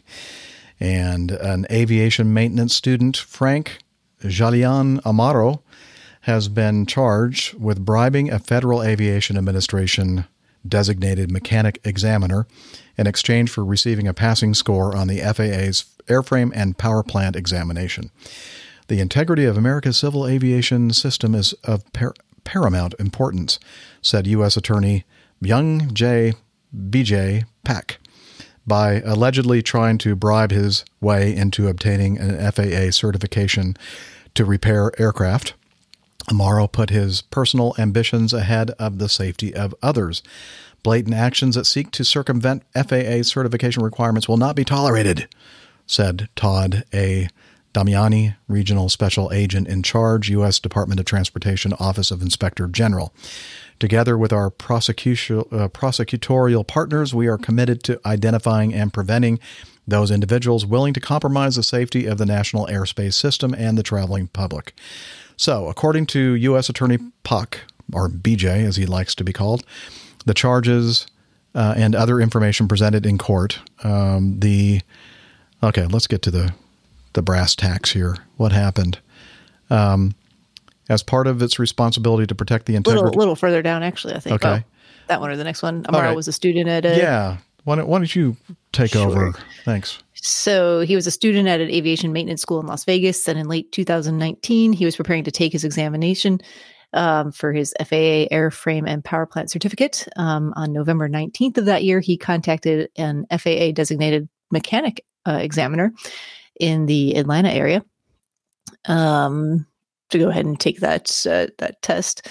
But he used an alias and spoofed phone number and offered to pay the FAA examiner a bribe payment in exchange for receiving a passing score on the airframe and power plant examination. The FAA examiner immediately reported the bribe solicitation and thereafter agreed to work with federal law enforcement authorities. So, how much did he bri- uh, say he was going to get pay him? He offered 500 up front and 2000 on the day of the test. Ooh, twenty five hundred. That's a quick twenty five hundred bucks right there. Mhm. Hmm. And he actually did send the examiner $500 via a mobile payment service on December 9th. Hmm. And then met him in, in person and paid him the 2000 in cash. Um, and then he was busted. Busted. Is the exam that hard that he felt? I mean, I don't know the level of difficulty of these. You know, I would things. expect that you, if you've done the work and you put in the time and effort towards studying, it might be a challenging exam still, as it probably should be. Um, Uh, Too bad that um, Miami Rick isn't here because he, I think he has an AMP He does, certificate. Yeah. He could tell us exactly how difficult or not it is. I mean, I can only go by uh, hearsay, but uh, I gather, you know, there are an awful lot of uh, places you can get all the questions that you're likely to get ans- asked in these exams. And if you go through them all, then uh, and pass them all because you've got the answers and the questions, you've got a good chance of getting through the exam. But I guess by doing that, you have to absorb an element of knowledge at the same time. Yeah, I mean, if you're if you're studying the the potential question bank in that way, even if it's not the exact questions you're going to get, you're going to learn a lot of the the knowledge by taking practice exams and whatnot. He didn't want to bother I've with known- that. yeah, I mean, I've known a handful of people who have, who have gotten their A and P, and and they're all reasonably intelligent folks. But I've not heard any of them say that the test was so challenging that they thought they were in danger of not passing it. This will be a lot easier to just reach down in my wallet. You got 2500 grab- bucks in there. No, I got a bunch of pieces of paper, but they're not. Save that for toilet paper. They're not You money. might need it. Oh, that's true. It's, wor- it's worth something. They're uh, credit card receipts. Uh-huh. Uh, anyway, so yeah, not not a bright thing to do to try to bribe your way through uh, an examination. Not the first time it's been tried, and it's not the last. And I know that it's happened on the other uh, side of things as well, the pilot uh, side of the fence. Um, you know, uh, Yeah, there- I mean that's a mentality I'll never understand. You know, you got to. But I, I'd just like to uh, congratulate the examiner on his integrity Yeah. uh, Mhm, for reporting absolutely. this. I agree. All right. Um, item five. Um, both John and Richard sent a link to this video into us. Oh, this is a doozy. This is. And I, yeah, maybe this is the one I was thinking would generate a lot of discussion. Um, John in Baltimore and Richard Nash. Well, let me start with John in Baltimore. First off, I'd like to wish my best to Captains Jeff and Dana during these unprecedented times. Here's hoping that the corona effects on the industry are short lived and everything gets back to normal soon. We agree. Wanted to share this clip from VASAviation of a pretty appalling interaction between a controller and a pilot that declared an emergency. I have to commend the pilot because if I was in his situation, I would not have been as patient as he was. Fortunately, things worked out, but the controller certainly didn't help. This clip reminded me of the incident uh, at Atlanta with the E 175, where the controller was asking all kinds of questions. Except in that case, the controller didn't get an attitude with the pilots. At any rate, wishing you all the best and to the APG community at large, stay healthy and stay positive. This too shall pass. Again, that's John in Baltimore. And then Richard Nash said, I, I'm sure you will have had this sent to you by many others, but I thought the controller was a lot better than others I've seen. He was very calm. He didn't ask a load of unnecessary questions like a lot do. What are your thoughts? So he's kind of coming at it from a different angle. And so let's do this. I will also share this video because it'll help because it has some, um, what do you call that? Um, the closed captioning. annotated. yeah. Yeah, closed captioning. Yeah, closed captioning kind of thing. And that will help out with um, subtitles. Thank you, Liz. Tower tree 927, turn left heading 270, join Victor 6. 270, join Victor 6, 3927. I'm requesting direct flush if able. 3927, unable. Now, perhaps I should set this up a bit. Uh, this happened uh, off of uh, the isle, island of Maui in the Hawaiian island chain. And it was a training flight, a Cessna 172, I believe. Is that right, guys? Um, not absolutely positive on that, but um, here, let me scroll down, see if I can find the answer to that question. I didn't see it in the. Uh, Yeah, I don't know why I thought it was a 172, but anyway, it doesn't matter. It was a it was a training flight, and uh, they had just taken off from Kahalui, I believe. Is that the way you pronounce that? Kahalui. Kahalui, um, in Maui, and they were out uh, north of the uh, island um, doing some work, and then we hear this. 3927, declaring an emergency, turning around direct Kahului Airport. 3927, enter left base, runway 5. I need vectors right now, 927. Tree 927, left turn, direct Maui VORTAC. I need a vector, sir, 927. 927, turn left, heading 140. Left 140, 927. 927, go ahead with the nature of your emergency. I'm in a spiral descent, And rain and turbulence, 927. Okay, so you're not experiencing mechanical, it's weather related. That's affirmative, 927. Give me that vector one more time. A3927, fly heading 090. Left turn, 090. You want it left or right? November 3927, fly heading 090, left turn. 090, left turn. We're at 4,000 feet and a hard descent, 9027. November 29, 3927, affirmative 4000, fly heading 090. 090, 392. November 3927, ATIS information is Charlie, and I assume you want to do the ILS approach runway 2. I need vectors for a visual, 9027. November 3927, the Kalu Airport is 2 o'clock, 10 miles. Report to Kalu Airport in sight. Negative contact, 9027. November 3927, report to Kalu Airport in sight when able. Wilco, 9027. November 3927, advising of information Charlie. Working on Charlie, 9027. November 3927, roger.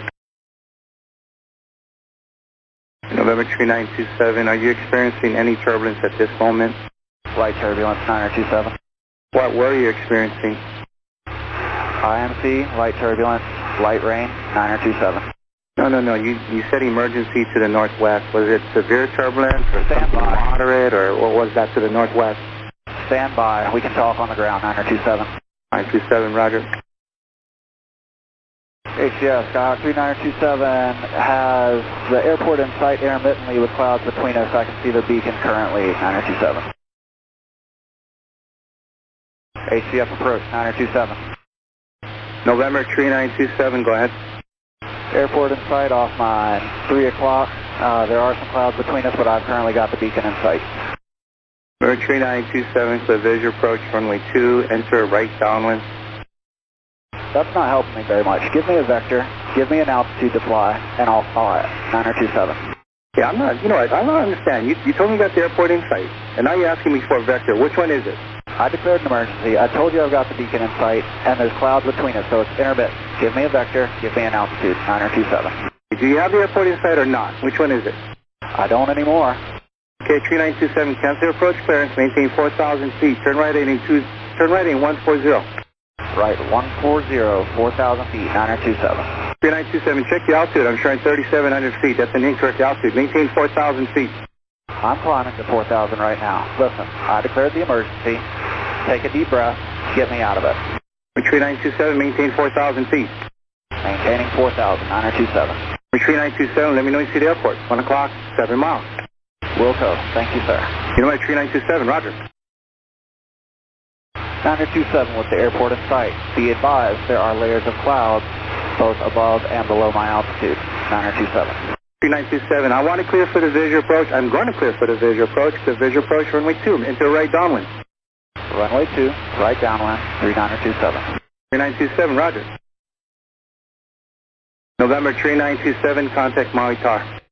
Maui Tower, 927. And they landed safely on runway two.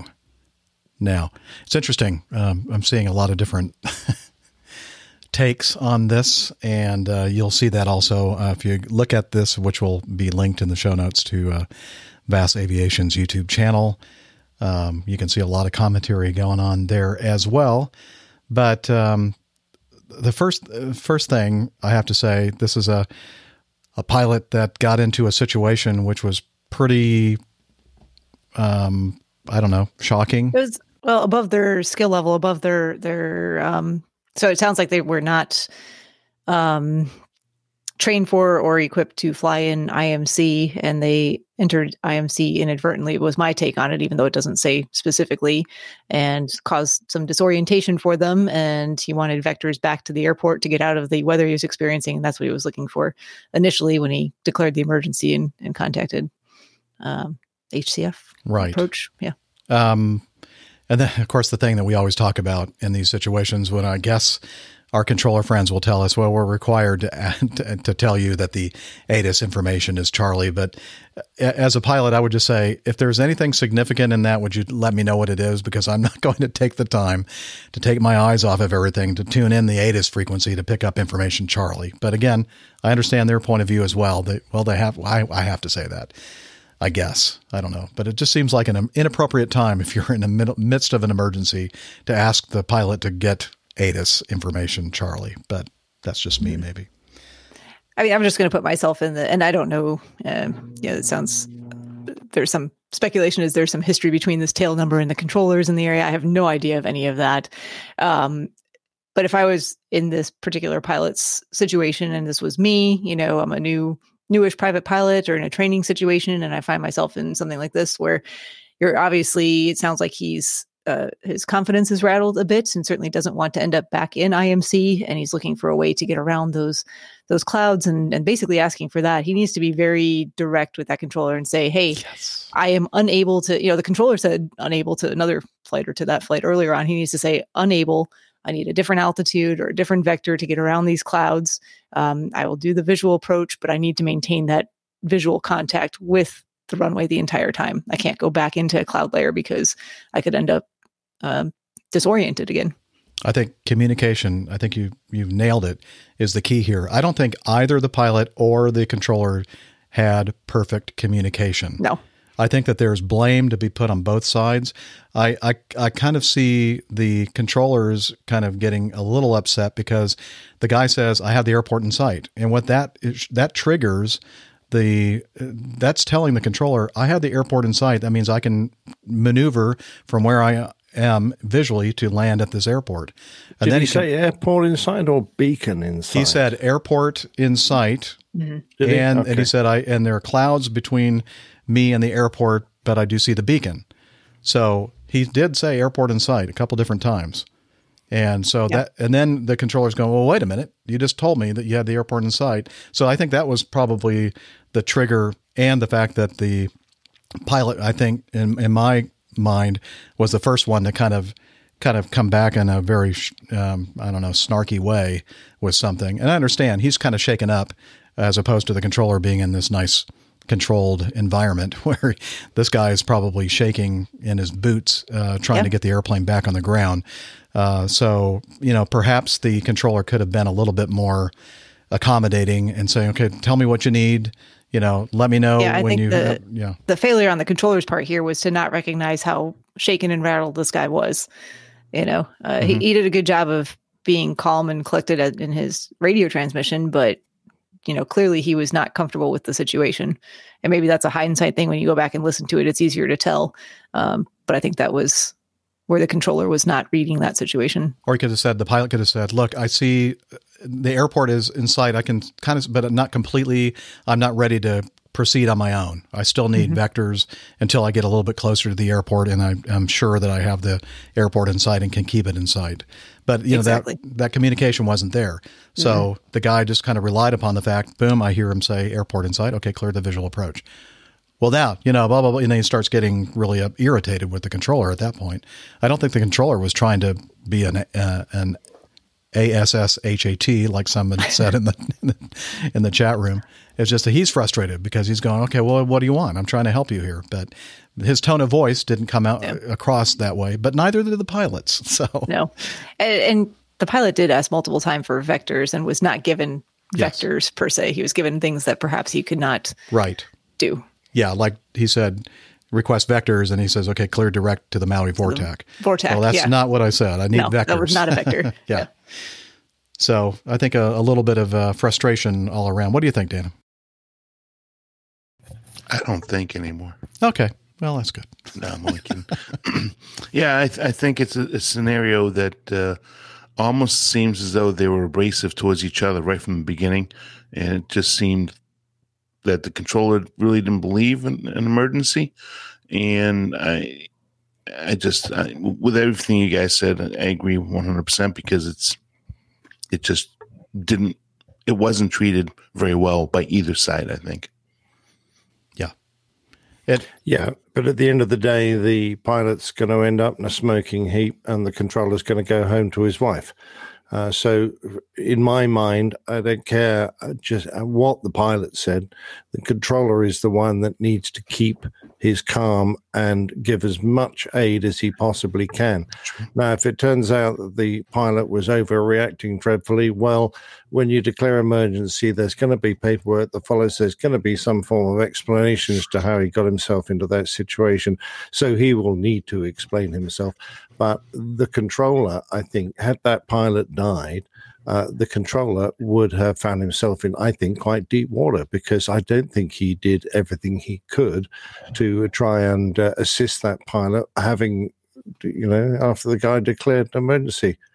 I can perhaps understand why he might have been a bit annoyed at the pilot, and perhaps there was a bit of history between them in the past. I don't know, but because that's what it kind of felt like they they were both a bit flippant with each other, a bit offhand with each other. But when push comes to shove, if the bloke declares an emergency, I don't care whether he's your worst enemy in the world. You get him safely on the ground. That's your job, and that's why you're a professional in the tower, not you know let your personal feelings or annoyances get into the way you work or should get into the way you Agree work. one hundred percent. That was very well said, Nick. And if you believe the comments by the folks in the VASAviation YouTube channel chat on this particular video, somebody at some point says that the controller is no longer employed by Mm. that control. Uh. Interesting. Yeah. So Interesting. anyway, so again, I'll I'll still stand by. You know, I, I'm not going to say who who is more at fault than the other, but I think there there is some fault on both sides of. The I think there's a lot to be learned from this on on both sides, whether you're a pilot or a, a Just communicate. Or tell yeah, tell me what you want. Tell me what you want me to do, and you know, give the um, assistance that's being yeah asked for. and the controller. And if you're on the the side asking for assistance, be very, uh, you know, it's hard when you're in a stressful environment, but the more help you can give to whoever's trying to help you, the better. Right. Yeah. Bedside banter by the uh, air traffic controller was not the best. No. No. Okay. Um, item six looks like was next. Uh, Texas Anlashock. That says, Greetings, Captain Jeff and the APG crew. The recent feedback about Airbus's experiments with blended wing bodies sparked a memory from years ago. There was a guy I met on a mission in Southern California who worked for Boeing. There were a number of such people there at the former McDonnell Douglas plant. Another one, part of the design team that turned the DC 9 into the MD series, even had a chunk of metal from the wing of the first MD 80 uh, embedded in his head. No, uh, on his bookshelf. I'm sorry. This guy had a, uh, yeah, he was a little bit too close during the tests. Yeah. This guy had a model in his living room of a plane I'd never seen before. When I asked him about it, he described it as a blended wing body, or BWB.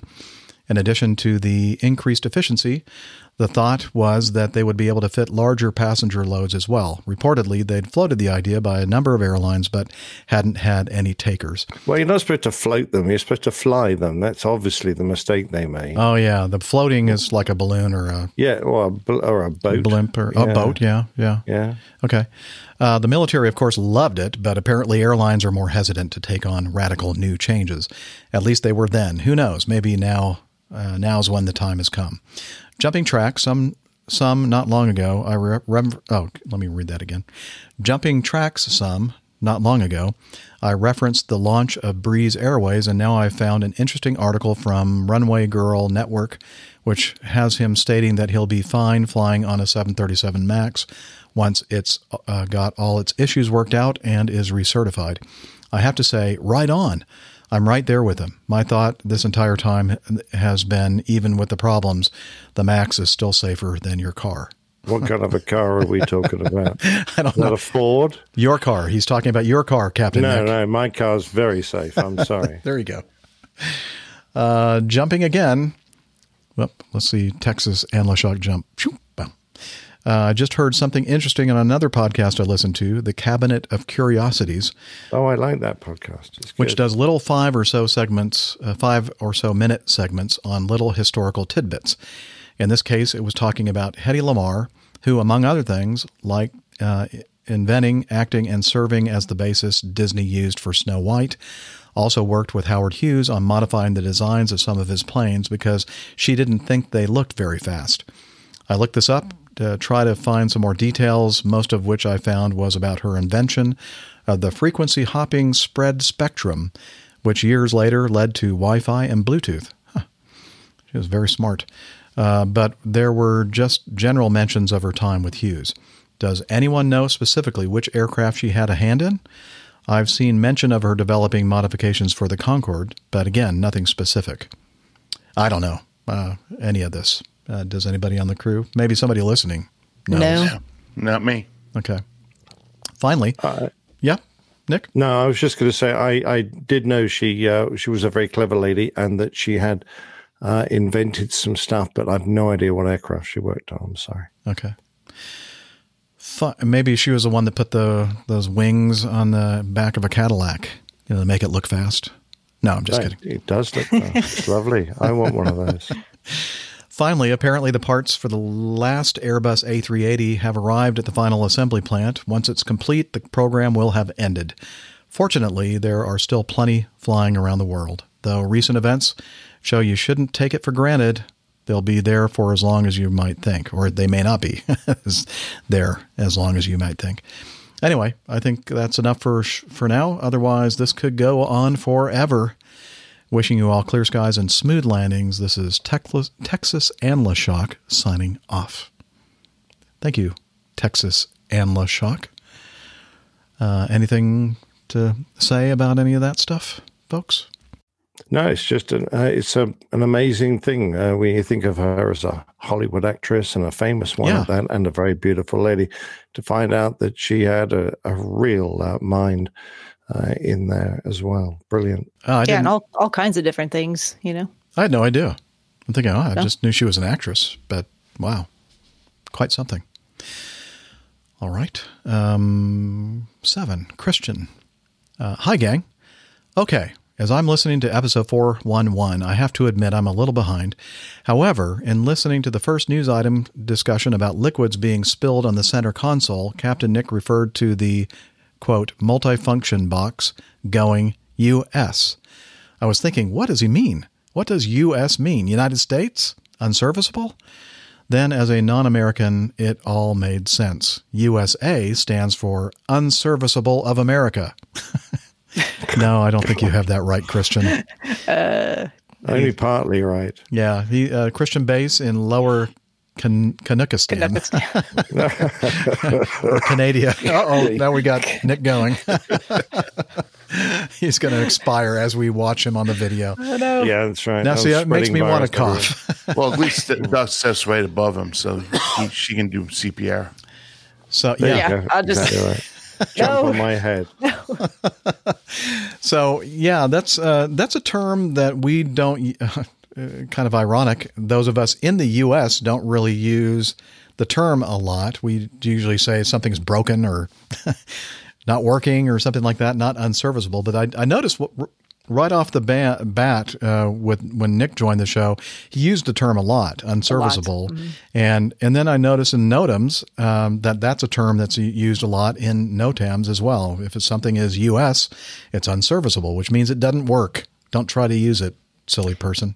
It's just not really part of our vernacular. No, it's not. It's understood, but Yeah, exactly. That's another US understood. it is. Very good. Indeed. Under- now I'm confused. Is this unserviceable, understood, Understood. or the United States? I'm so lost. I am too. Well, thank you, Christian, for making it uh, even muddier.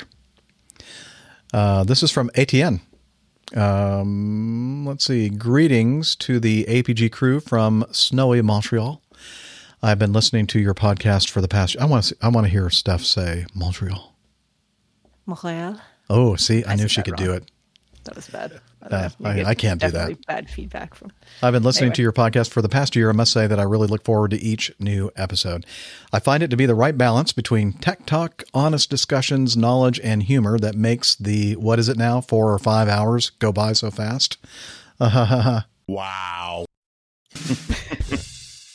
Um, kidding aside, I wanted to take the time to send my thanks for the recommendation of one of your listeners on APG 411 regarding the DP Davies interviews on the Aero Society podcast.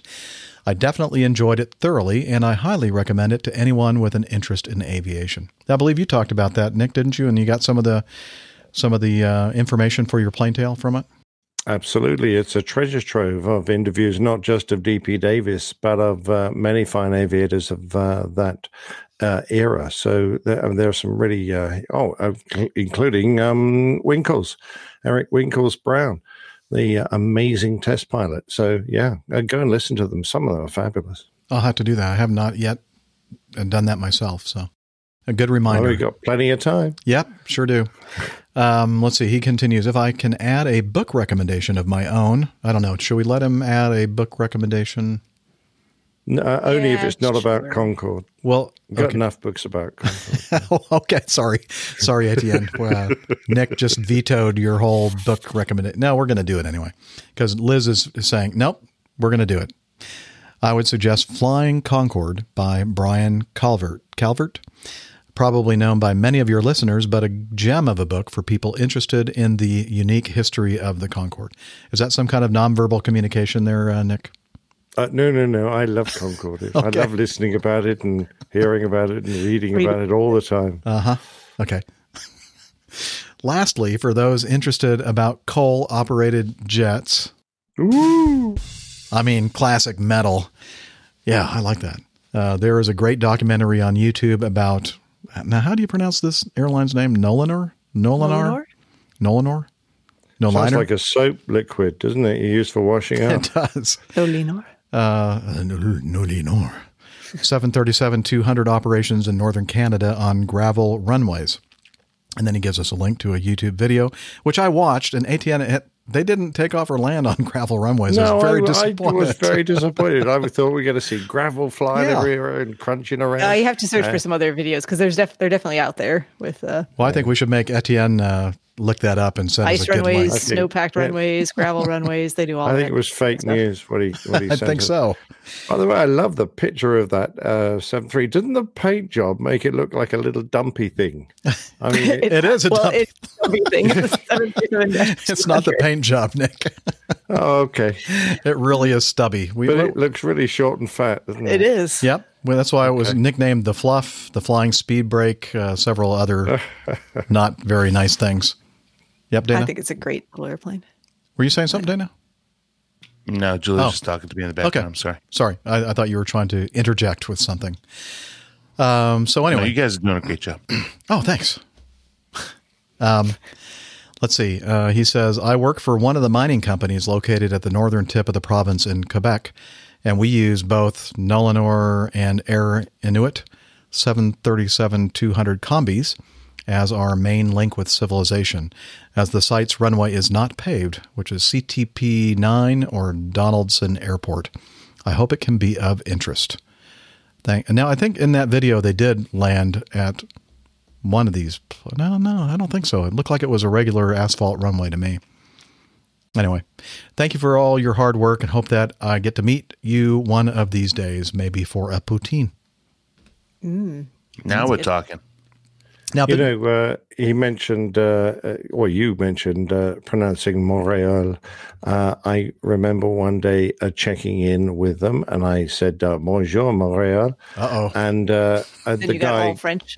exactly right. The, the controller came back and spoke nothing but French, and I had, I kind of sat there going, "Oh God, what have I done?" So I knew I then had to, Uh, I had to quietly English. admit that I, I didn't understand a word of what he said. I wonder if Could he we knew. go back to English, please? He probably knew that you were. Yeah, I yeah, he, he tell you recognized the accent and he goes, "Watch Yeah, this." Yep. exactly right. I, I'm exactly right why he did it. I'm sure there's no way I would have sounded like a uh, French Canadian.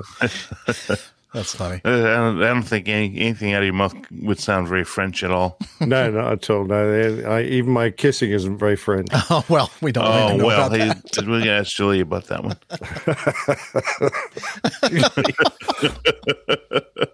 Julie. Julie or Jilly? Jilly. Well, yeah, I thought Julie. you said- I thought you said Julie. Hold on, Julie. Yeah, so how, does, how does Nick kiss? Is he a good French kisser?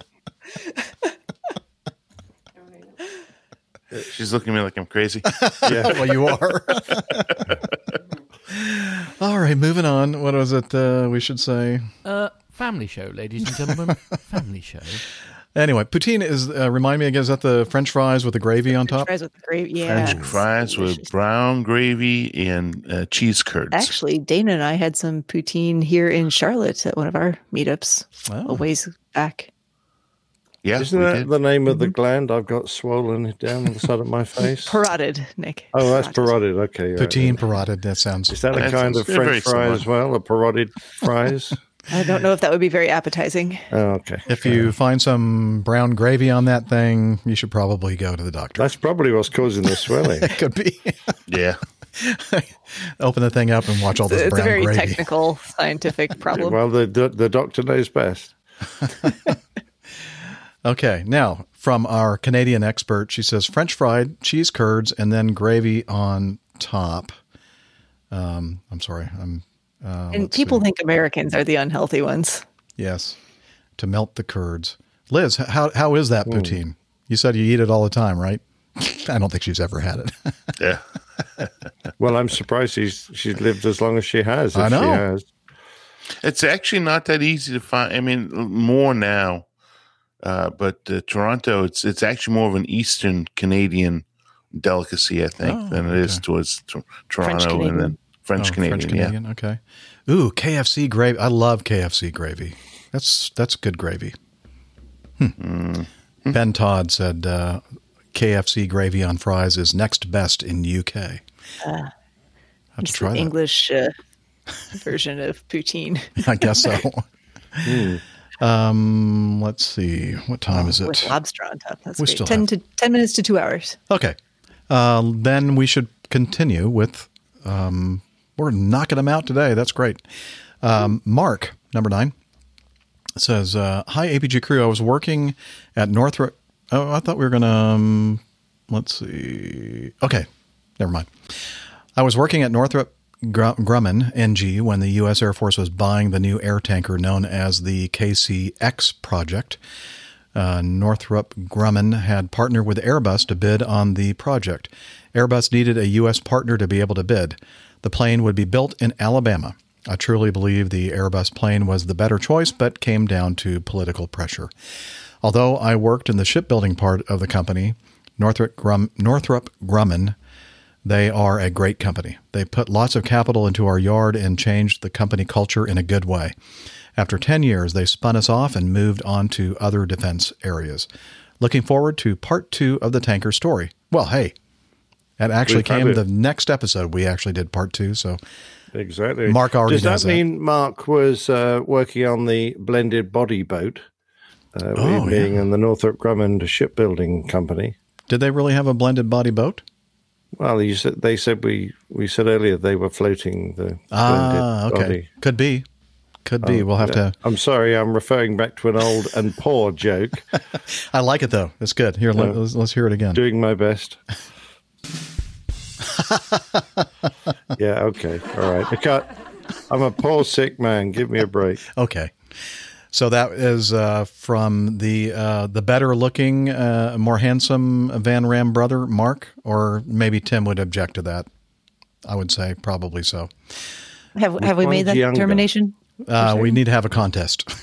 Okay. Yeah. Send in some pictures, guys. We yes. All right. Um, By the way, what happens when you get spun off? Is it nice? After 10 years, they spun us off. I would imagine it depends on how quickly they spin you. Okay. Cool. Um, item 10 from JJ, not Pittsburgh. Plain tales and motorcycles. Um, number one, um, we actually got two uh, pieces of feedback from JJ, not Pittsburgh. I absolutely loved the last plane talk about the mid-air refueling and hope to hear more of it. Piggyback, piggybacking on the question last week about the most harrowing flying experiences you've ever had. What are maybe the worst crew experiences you may have had with a fellow pilot or flight attendant? Thanks, guys. Still love the podcast. I'm looking forward to hearing Rick as well. Um, and then I'll just go ahead and do his second piece of feedback as well. Hey, everybody, this question is for Captain Dana. I'm a private pilot and a fellow motorcycle rider. Does Acme care about you riding motorcycles, or is it just a ride at your own risk kind of thing? Thanks in advance for the feedback. Cheers. What do you think, Dana? Um, yeah, there's no specific policy. And oh, by the way, awesome to hear, JJ, not Pittsburgh, that you're a fellow knees in the breeze type of guy. Um, anyways, yeah, there is no specific policy um, as far as motorcycles go, whether you can ride or not ride them. There is actually uh, another interesting note. Uh, another hobby is there is a specific rule on uh, scuba diving in flying. Uh, you are not allowed to uh, participate in any type of scuba diving within 24 hours of, of, flying uh, at the airline. So, but yeah, Makes good sense. You don't yeah. want the bends. yeah, you don't want the bends, and but uh, you know that's one of those things that it, it's a written policy in in our Mhm. procedure, where in, in our manual, whereas uh, motorcycles not. Uh, they probably prefer that we don't because obviously it's a risky uh, proposition. Doesn't take a whole lot for us to get medically injured to the point that we would not be able to perform our job. So. They just added a new one, Dana. I don't know if you've seen the uh, the new um, uh, revision. Uh, we're not allowed to ride in steam powered rockets. Apparently, um, Like, what's his face? I missed that Flat one. Guy? yeah, Mad Mike or whatever his name Mad was. Well, they they worried we're going to discover the world is flat. I think so. Yes. Uh, yeah, probably flat Earth. Uh, let's see. Most harrowing flying experience with a crew. I think. I think um, Steph's most harrowing experience fits that category, right? Because you were with somebody else, didn't you say that you were? Um, you experienced something, but you weren't actually piloting command. You were flying with somebody else. Oh yeah, that was when my uh, friend tried to fly us into the trees after Yeah. his go around off the uh, grass strip. Yeah, Um, that was crew experience, I suppose. I would say the one that that I would say is the most harrowing. I can't say on the on the podcast. Yes, that's exactly what I was thinking, Jeff. I mean, it's, there are a lot of things I'm just not going to talk about. yeah, uh, but it was a doozy. Let me just put it that way. Um, It Mhm. was crew resource management at its worst. Yep, not good. When I was And a- I suspect most people have, uh, you know, varying degrees of how bad it actually is, but everyone has some story somewhere of Yeah. when things don't go quite to standards. I don't know what the statutes of limitations, the statute of limitations is Mm-hmm. Probably for my story. it. So Yeah, I'm so close to not- retirement. I'm not, I'm I not think, ready I think. I think after retirement, you can probably Yeah. Yeah, I mean, I'm. I'm sure Nick has some some stories he can share because, well, he's retired. True. Yeah, but some of these people are still my friends. Ah. and still working, perhaps. You wouldn't want to. uh, Uh, well, the one I was going to tell he's not, but I, he's still alive, so I might Is it wait Nigel? for a bit. no, but- I've got some pretty harrowing stories with. Nigel. You're right, right. Yeah, I have some One of pretty which- harrowing stories with Nigel. yeah. One of which involved, uh, uh, you see, I was an air defender, so I didn't do a lot of uh, ground attack stuff. This was when I was flying Hawks as a uh, instructor, uh, and I just done the one Turk on the Hawks, and Nige was with me. We're on the same squadron. We flew together quite often, and uh, one day we're in a in a Hawk buzzing around, and he said. Uh, uh, let me show you what it's like to do a real, uh, you know, a, a attack on a on a target. And I, I said, oh, okay. So instead of the usual 250 feet, he plops this damned hawk down to about 70 feet and rattles along doing his his little map bit, you know, where he thumbs along the map. And then he did a, uh pop attack and dived onto this target. And I'm not kidding. He absolutely scared me rigid. Uh, and we must have nearly blown the tiles off this poor bloke's house that we attacked. Uh, and then hurtled out. And then, of course, he, he said, "Uh, and then, of course, if we get engaged by a SAM or something as we come off the target, we do lots of jinking. And and I'm sitting there going, he's going to kill me. I'm going to die. I'm going to die right now. Uh, somehow we didn't, uh, and uh, I was very pleased about that. But he, he really did. He had me terrified. Oi, there he is. Oi, love Oi, it. oi. love it. Very good. Nigel is in the chat room. Oh damn! I I meant that to be a nice surprise for him. I knew he was listening. That's why I saw him post something earlier. So I, I Oh, that's awesome. egged that on a little. you I don't know if he remembers that. Well done, Steph. He probably does. well done, Nige. yeah. Yeah, knowing uh, I've only known Nigel for a short period of time. I I know better than to ever get into an airplane with him. Yeah, well, yeah, yeah, exactly. I mean, I'd have been happier if he'd been flying a TriStar, I must admit. You know, we were talking about doing um, uh, some coffee fund uh, or um, oh my gosh, crew logs for uh, uh, patrons. Mm-hmm. Uh, that's what I meant to say. Um, I'll have to, um, since it's not strictly aviation related. Um, when we were in Florida this past weekend, we were reminiscing about the time where we almost sunk a sailboat. Um, so perhaps I will tell that tale Oh, that'd be a in good a uh, bonus feature. Wow. Yeah. It's one of my earliest childhood. Well, one of my clearest childhood memories. I think I was seven at the time. My wife did sink a sailboat. I was in it. Uh, she was my very first time sailing, and she we were already going out, and uh, we got out of the middle of the Solent, and then turned this damn thing upside down. had to be rescued by the uh, the uh, RNLI. So Ours wasn't. Well, we didn't have to be rescued, but it, it involves quite a few um, twists and turns along the way. So I will. I will tell that story. So I look forward to that. Okie doke. Well, I think it's now about that time in our show for this week's installment of the Old Pilot's Plane Tales, and this one is entitled The A320. And oh yeah, I'm just going to say uh, apologies. This is very Airbus orientated. oh, that's fine. We love Airbus here. Here we go. I'm going to have to learn to love Airbus. There you go. I mean, it's a great Okay. airplane. They're all great airplanes. Ah, I love this music too. The old pilot's plane tales. The A320. Boeing was the most successful aircraft manufacturing company on the planet. The company was formed in 1917 and it went on to produce biplanes, monoplanes, metal aircraft, pressurized aircraft, jet airliners, many versions of military bombers, and entire generations of American families got used to climbing onto a Boeing to fly across the United States and beyond. Across the seas, there were few other serious options, and the Boeing brand could be found in almost every corner of the globe. The 60s and 70s were the heydays, with the arrival of the 727, 737, and 747. The 80s saw the 757 and the 767 hit the markets, and they were seen as unbeatable. But in Europe, a consortium of small companies saw something that Boeing might have missed. It may have started with the Concorde, which was to become the world's only supersonic airliner after the Tu 144 literally fell by the wayside and Boeing's 2707 was cancelled after Congress pulled its funding as costs escalated and design goals fluctuated. The real beginning was the arrival of the A300, the world's first wide body twin airliner, which ushered ETOPS onto the aviation stage. The birth of Airbus wasn't easy. European governments offered and then withdrew support, but by 1970 it had its name.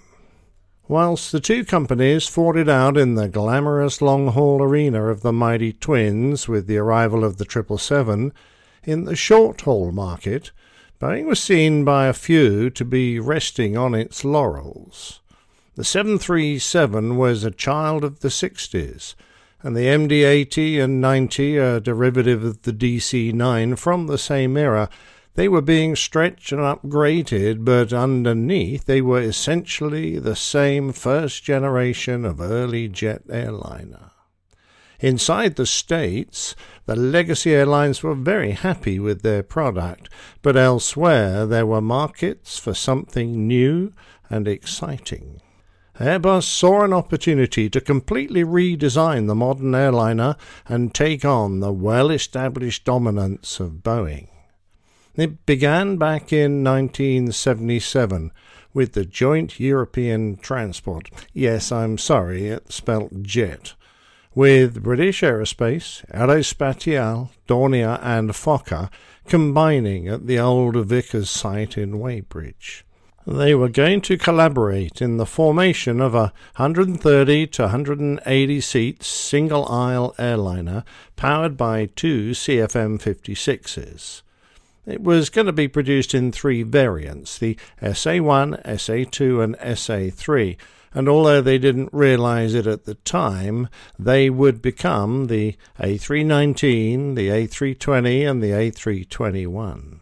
The project would morph into the A320 when Delta Airlines showed interest in working with Airbus on a 150 seater.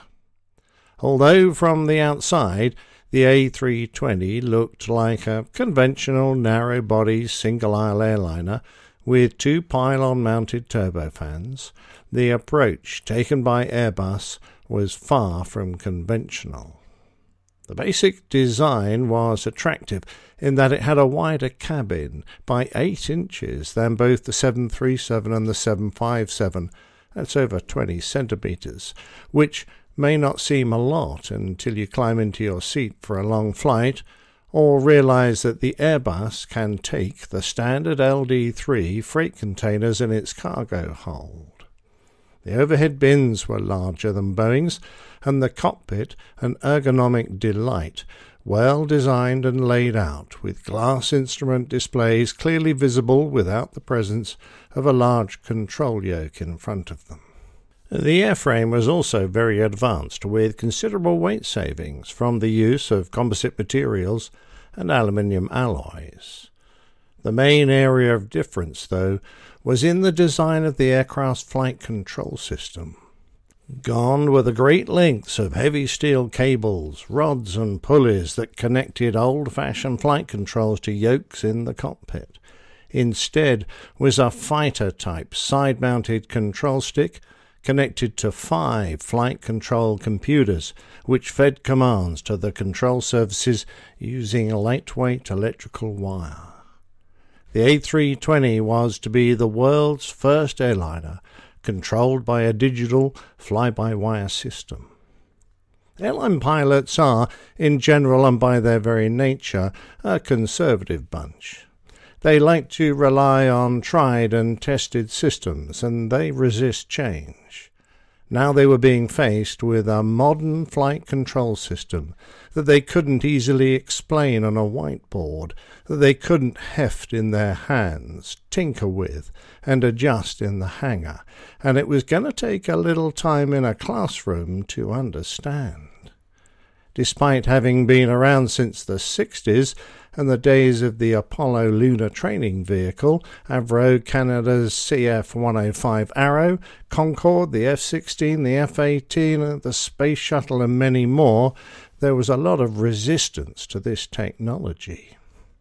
Most of this resistance came purely from a lack of knowledge and appreciation of what could be offered, and it has to be said that Airbus didn't do a great job of educating their customers.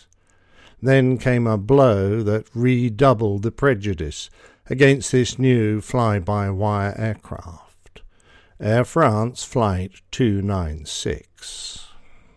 Airframe Fox Golf Fox Kilo Charlie was the ninth A320 to be built, and it first flew on the 6th of January 1988, three days before its total destruction.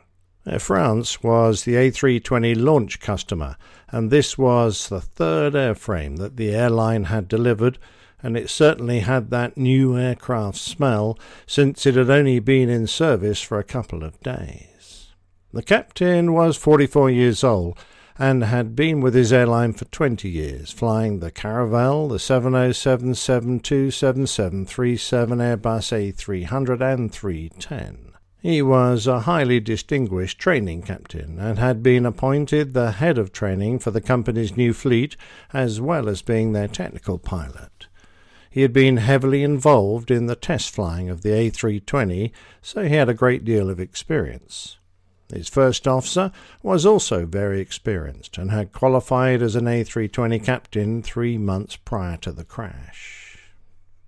The aircraft had been chartered to fly 130 passengers from Charles de Gaulle Airport to Basel Mulhouse Airport for a press conference, followed by another short flight to take part in a show, at Habsheim Airfield.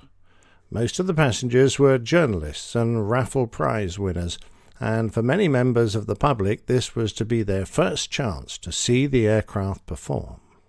The plan was to complete a low speed flypast at 100 feet with the aircraft in the landing configuration, a steep climb away followed by a second high speed pass in the opposite direction. Although they had busy weekends, they didn't receive their flight plans until the morning of the flight. The captain reassured his first officer, saying, Don't worry, I've done it twenty times before even though the investigation established that neither pilot had previously made a similar demonstration flight. The crew's pre flight preparation should have included a study of Air France's regulations relating to their minimum overfly height, which was 170 feet, even though previous demonstration flights that the airline performed had been done at 100 feet. At Basel Mulhouse, it wasn't until the taxi out that the captain briefed his first officer on how he would conduct the flypast. He said that he would do the pass at a hundred feet in flap three with the gear down and at maximum angle of attack. To achieve this, he would have to disengage the high angle of attack protection known as alpha floor. He advised the first officer that he would need him to handle the throttles and that the captain might also need assistance to overcome the stick loads that would be present. It would be the FO's job to initiate toga full power when ordered by the captain. In case you're wondering, Alpha Floor is an automatic protection applied by the auto thrust system, which, regardless of the thrust lever position, applies full toga power when the aircraft approaches the maximum angle of attack. Below 100 feet, Alpha Floor is not available. There were some important omissions made. The captain gave no indication of a specific point where the climb would start. There was no task sharing mentioned other than throttle control, particularly as the flight crew consisted of two captains. Despite saying that he was familiar with this maneuver, the captain had never performed a flypast without alpha floor protection, which would have to be disabled for this low pass. The takeoff and short transit was conducted without incident, and then Flight 296 lined up for the flypast with the gear down, auto thrust off, and alpha floor inhibited. Unfamiliar with the airfield, they started their descent a little late. Passing 300 feet, the GPWS chimed as they had not yet selected flap 3, so it was turned off. The radio altimeter called the height as they passed 300, 200, and then 100. When the captain arrived at his briefed height, his first officer advised him, OK, you're at 100 feet there. Watch, watch.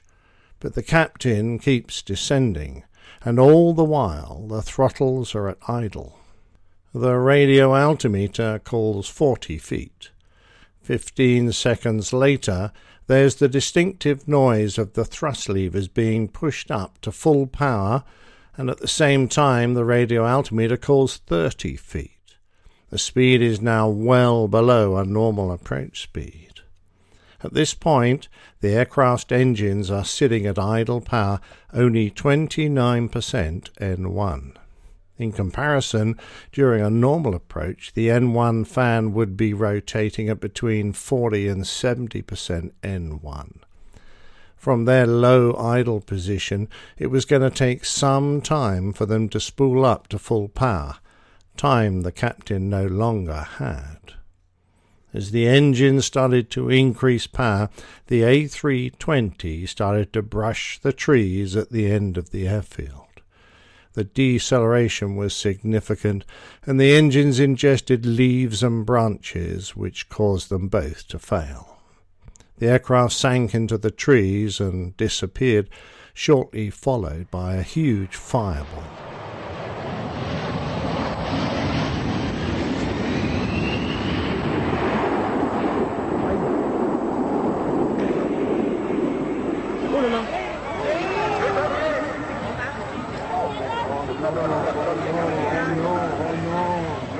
Remarkably, there are only three fatalities.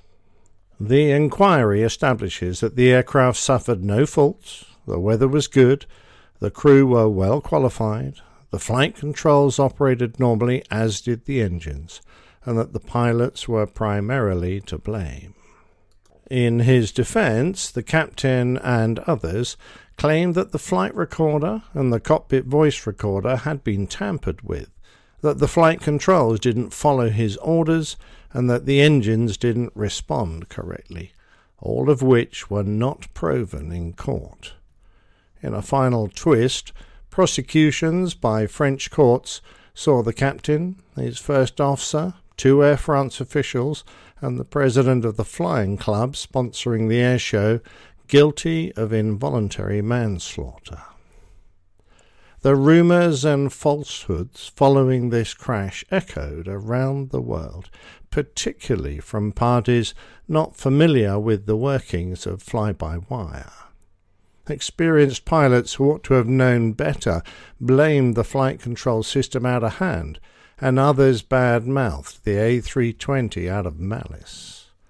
Airbus pilots were often asked, in all seriousness, if the thrust would often fail to respond, or if the aircraft would unexpectedly do its own thing, and the unfounded suspicion that surrounds the Airbus fly by wire aircraft still lingers, all completely unproved and unfounded. This didn't prevent Airbus from developing a whole family of other models based on the lovely A320. First, it was stretched to the A321 and the A325, and then shrunk into the A319 and the dinky little A318. The A320E, for enhanced version, had improved efficiency, and more recently came the Neo, the new engine option, with another leap forward in efficiency. Despite the success of the A320, Airbus are looking forwards towards its replacement, tentatively dubbed the NSR for New Short Range Aircraft, although the success of the Neo means that this development has been shifted to the back burner for a while. For the first decade of its life, the A320 family was significantly outsold by that of the 737 but by 1996 the difference was insignificant. The crossover came in 2002 when the Airbus began to outstrip the 737, and as of January this year, Airbus will have delivered over 9,000 of the A320 family to 330 different operators. Despite these little Airbuses only having been around since 1988 Instead of 1965 for the 737, the Airbus A320 family orders have now overtaken those of the Boeing, partly, of course, due to the grounding of the 737 MAX. A great little aircraft, though, it has truly earned its place in history, and it's an aircraft that its pilots are rightly proud of.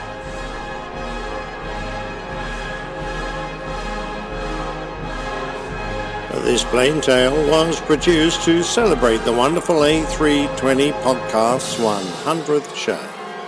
Congratulations to Matt and Andy and their team for creating such a high quality and enjoyable training tool. And I trust they will continue to pass on the word to generations of Airbus pilots. You can find the A320 podcast at a320podcast.co.uk. Wow. That was something else. And that music, wow, I love that uh, choice of of uh, music there for that at the end. Well, thanks It to the uh, U.S. Uh, Marine Band. Uh, thank you very much, indeed, guys. Was Did that the uh, was that the cannons from the Marine Band, or was that that A three twenty crashing into the trees? A bit of both, I think. okay. and but I still refer to the A three twenty as the Satan with wings. Just kidding. What? don't know. I, uh, Captain Al knows some hitmen. You do know that, don't you? I'm just kidding. People know I love the airplane. What happened to the A325? Yeah, I had the same Neil question as to know. Neil, and uh, Okay, I've well, never heard of that, it. that that's that was what the A321-500 was often called. so Ah. I'm using a colloquial term there. Oh, like it wasn't the, uh, actually the A325; it was the A321-500. Gotcha. Like the 744 would be the 74400. Yeah, Right. Gotcha. Get it. Okay. At least I'm pretty sure because I'd never heard of it. I was uh, going by the uh, the stuff that I had read about it. Mm-hmm. All right. Interesting. But uh, yeah, I- please send a I- copy of that directly to Rick. Yeah, it's too bad Rick wasn't here. on the next Yes. show. yes, I was just I was just waiting. I almost you know think thought I'll s- I'll slide away. Had Rick been on, I might have slid away and gone to bed before the end of the plane tale. But uh, you have to bear in mind, I was uh, making that plane tale for a bunch of A320 fans. Enough so of I your had to- excuses. I had to lay it on a bit thick there. So apologies. Uh-huh, uh-huh. Sorry about that, Boeing. Yeah. You're right there. Fantastic podcast. So Yes, it is. And fantastic podcasters Mm-hmm. on that show.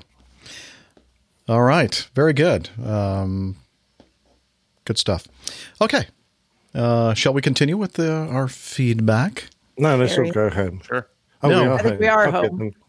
You know what? It looks like we're going to be able to to. go. We're going to knock out all of it. I think, which is going to be like a major You think so? milestone. Yeah, cool. you think so? maybe. I don't know. We'll see. Let's give it a go. Okay. Optimism. Uh, this one uh, tried to get to last time and didn't make it, so we've got it this time. Rollo, uh, private pilot Rollo here once again. I'm sending this feedback from the far reach. Oh wait, um, Liz, maybe you can put that um, overlay up from the far reaches of the Western Pacific. I don't believe I've ever heard anyone send in feedback from this part of the world, so I thought it'd be cool to do it for the sake of our friends over at opposing bases, which, like secret location code names, we'll call this Pacific island Captain Nick Island in honor of the Air Force Base that's here with the same surname as the old pilot, only with a slightly different spelling. Oh, you know what? This is the APG. It's Andersen Air Base on the island of Guam. Anyways, I'm out here with Ah, my. you've given away all his secrets. Yeah, I know. um, anyways, I'm out here with my squadron, and the irony of it is what that we're operating out of Captain Nick Island while turning wrenches on Captain Nick's favorite Boeing, the old Legacy Hornets, or as we like to call them, Baby Hornets. It's incredible that these old war, warbirds are still in service in many countries, or including the U.S. I've now gotten the opportunity to work on the C 9, the Navy's version of the Mad Dog, the Super Hornet, and currently the Baby Hornet.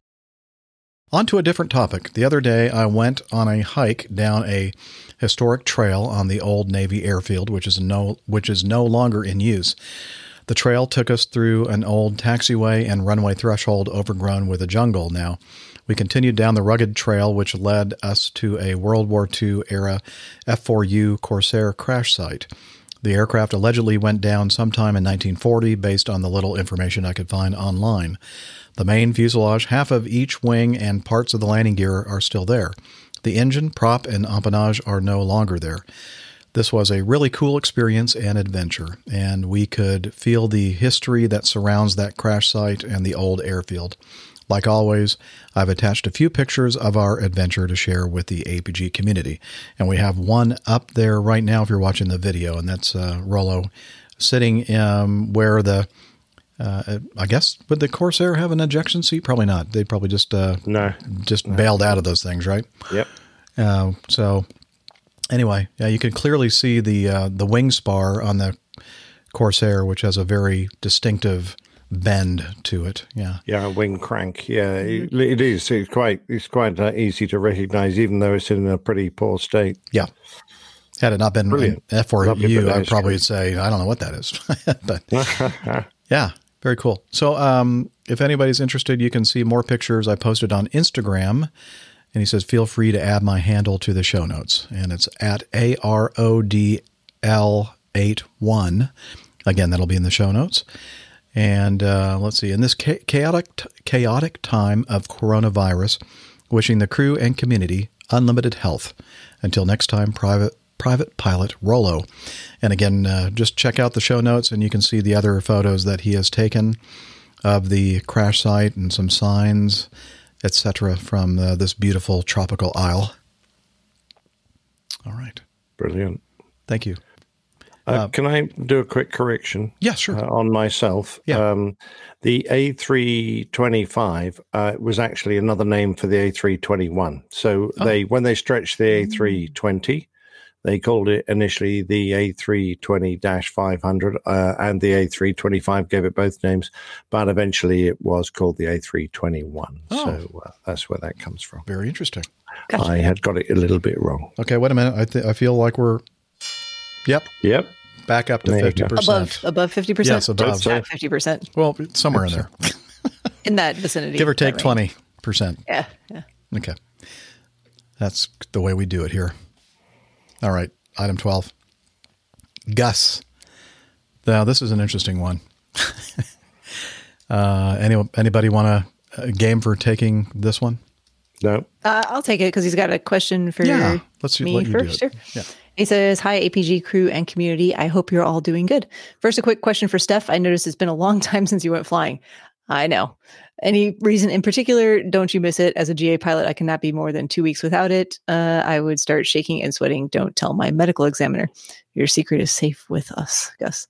Um, I'll answer that real quick. Yeah, it's been a very long time, and part of it had to do with um, some family circumstances that were happening that were keeping me busy on my um, otherwise free weekends. Um, I did a lot of travel over the past year, which I'm grateful for now because I think it's going to be a while with without some of that. Um, so I kind of satisfied that uh, itch or bug that I was having for a while to get out and see lots of different places in the world and see, and visit with friends and and do all kinds of stuff. Um, so I, I do miss it. Um, I oddly enough have been planning to get back into it. I've updated my medical and all kinds of other stuff I need to do, and have been in touch with flight school. And I don't know if I'm actually going to be able to do that for the next little while. I'm going to um, call the flight school tomorrow and see if they're still. Um, I'm still getting emails from them saying they're running specials on things. I think trying to to get uh, business, but I don't know if um, with some of these stay at home orders if that's going to be allowed.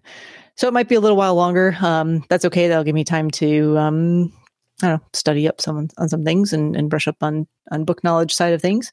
And I'll get back into it. Don't worry. Um, but yeah, it, it's um, I do miss it. So I'll, I'll get back there. Don't worry. Uh, changing subjects, I stumbled upon this article and wanted to know your thoughts about any alternative source of energy for airliners.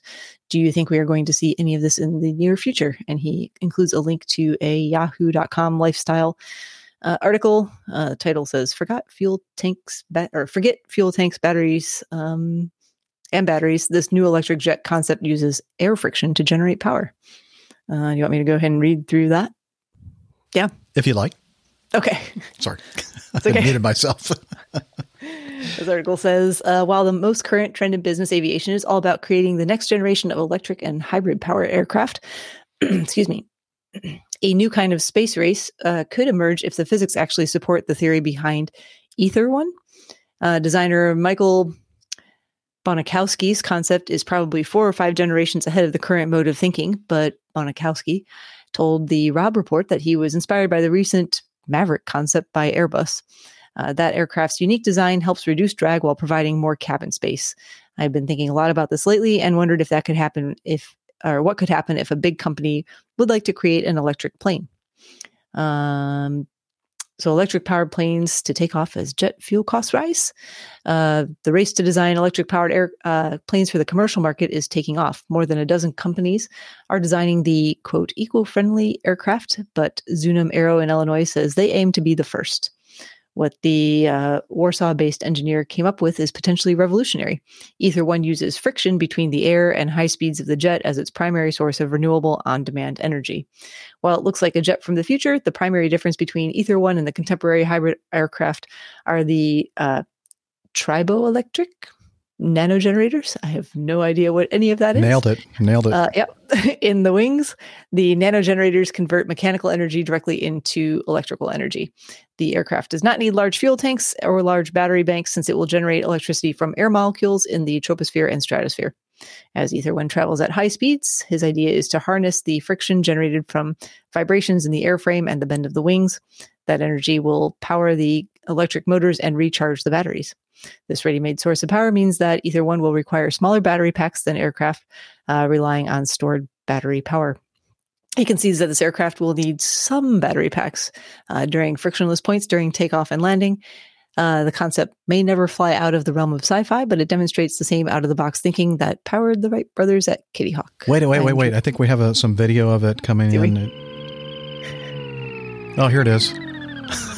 Ah, I know that sound. I didn't realize that was the sound of Yeah. friction powered uh, energy conversion. Ether One right there. Ether One. Yeah.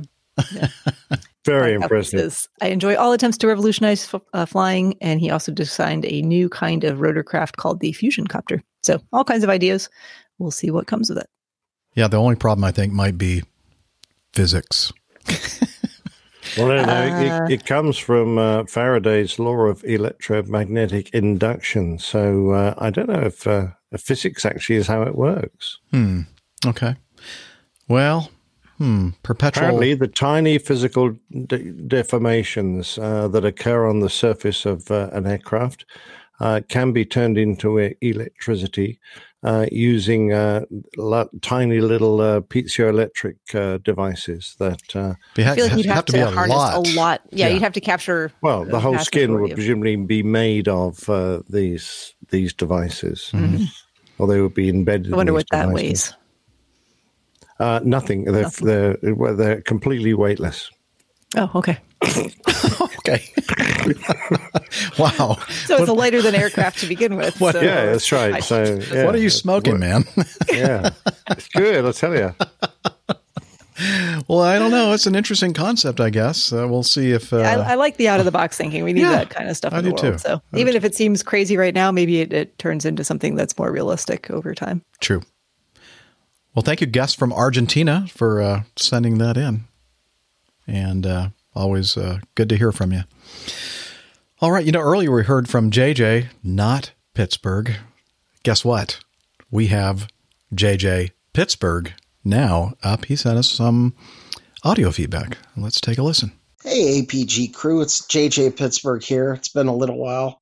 I've been uh, busy with work and came down with some pneumonia, so I was like out for a while, really just catching up on um, Knight Rider episodes from the 80s.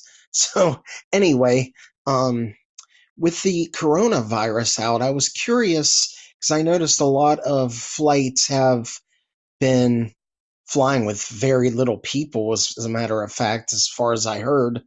Um, so, being that there's a reduction in that, there may be a reduction in flights. Um, do you guys have guaranteed pay as far as that goes? Like, say they had to cancel a bunch of flights.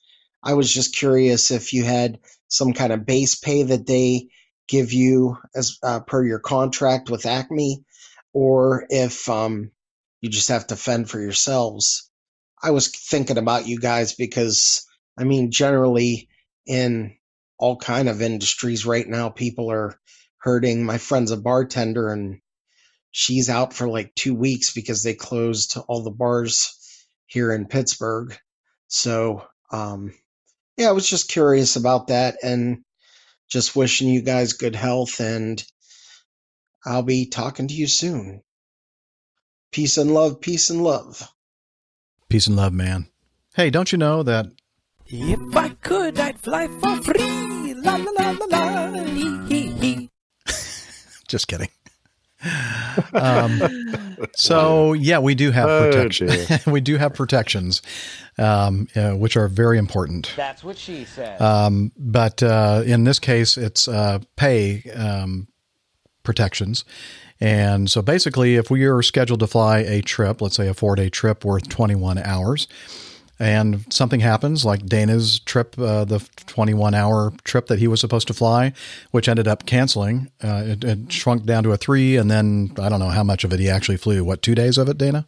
Two days of it. Yeah. yeah but you uh, still got paid 21 hours because that was what the trip was supposed to be worth um, before you flew it. So, yeah, we, uh, again, going back to the union contract that we have, we have um, certain protections and all kinds of different ways of ensuring that uh, we get a reasonable amount of pay for whatever it is, even if we don't pay it, which doesn't sound reasonable, but uh, we are, as Dana just kind of illustrated earlier on the show, um, we are obligated to uh, basically sit standby for a certain amount of time where the company can say, you know what, I know you're not going to fly the trip as scheduled. And we told you you only had to first fly the first days, but or two days of the trip. But we want you to go out tomorrow and fly this, and they can do that. Uh, that's part of our that's part of our contract and uh, protections. But you know, it's a it's not a complete win-win for for the pilots in this case because, as I said, we're and it just makes sense. It's reasonable for us to you know be available to to fly some more if that flying is is needed.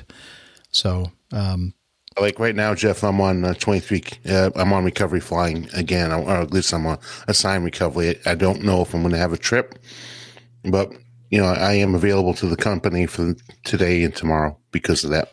Right. Um, if uh, a, Dana and I are both what we call regular line holders, we're not on reserve. In other words, um, if something happened and we, um, you know, I think the minimum uh, number of hours that we can be paid in this situation, even if we didn't fly anything, would be like 65 hours, I think, if you're on a regular line. If you're a reserve line holder, this varies from month to month, but I think it's usually around 72 to 75 hours of pay, whether or not you actually fly a trip or not. So it, I guess you can kind of call it a, sort of like a base pay or a pay protection. Yeah, and I think I think we're actually 68 hours. Oh, is it now? Okay. Yeah, I think so. Yeah, 60 something. It's not quite as much as it would be with uh, reserve, on reserve, but um, anyway. Um, so that's the way. But you have other advantages and benefits uh, and opportunities if you're a regular line holder as opposed to a reserve line holder. So you have a little bit more control over your schedule that way. So anyway, uh, good question. But as uh, mentioned earlier in the in the getting to know us segment, uh, we're we're okay. We do have pay protections, and unless the company goes down completely, we're going to be okay. So now that could change. You know, our, our union and the uh, company um, are probably negotiating various scenarios and and what uh, what we can do to help the company out as much as possible. But that's one of those things that has to be negotiated. So, good question though. Thank you, JJ Pittsburgh, and uh, yeah, I'm glad you're better. I'm glad you don't have. Um, why is this saying? Is your email still? Okay, this is not a good time for Evernote to do to do this. Wow. Okay. Um, Texas Charlie. Uh, he says, "Really? Since when do airliner lavatories have enough room to kneel down and lick a toilet?" Hmm, that's an interesting question. Why is he asking it? Uh, he sent us a link to this MiamiHerald.com article. Uh, it says, Don't do this. Woman films herself licking toilet seat on flight to Miami for, quote, coronavirus challenge. Uh, an online influencer. I love that term, don't you? Are we online influencers? I think so. I, I think so. okay. Unfortunately. One of our fellow online influencers did really something very stupid. Uh, she has gone viral once again, this time for filming herself licking a toilet seat during a flight to Miami in what she called the coronavirus challenge.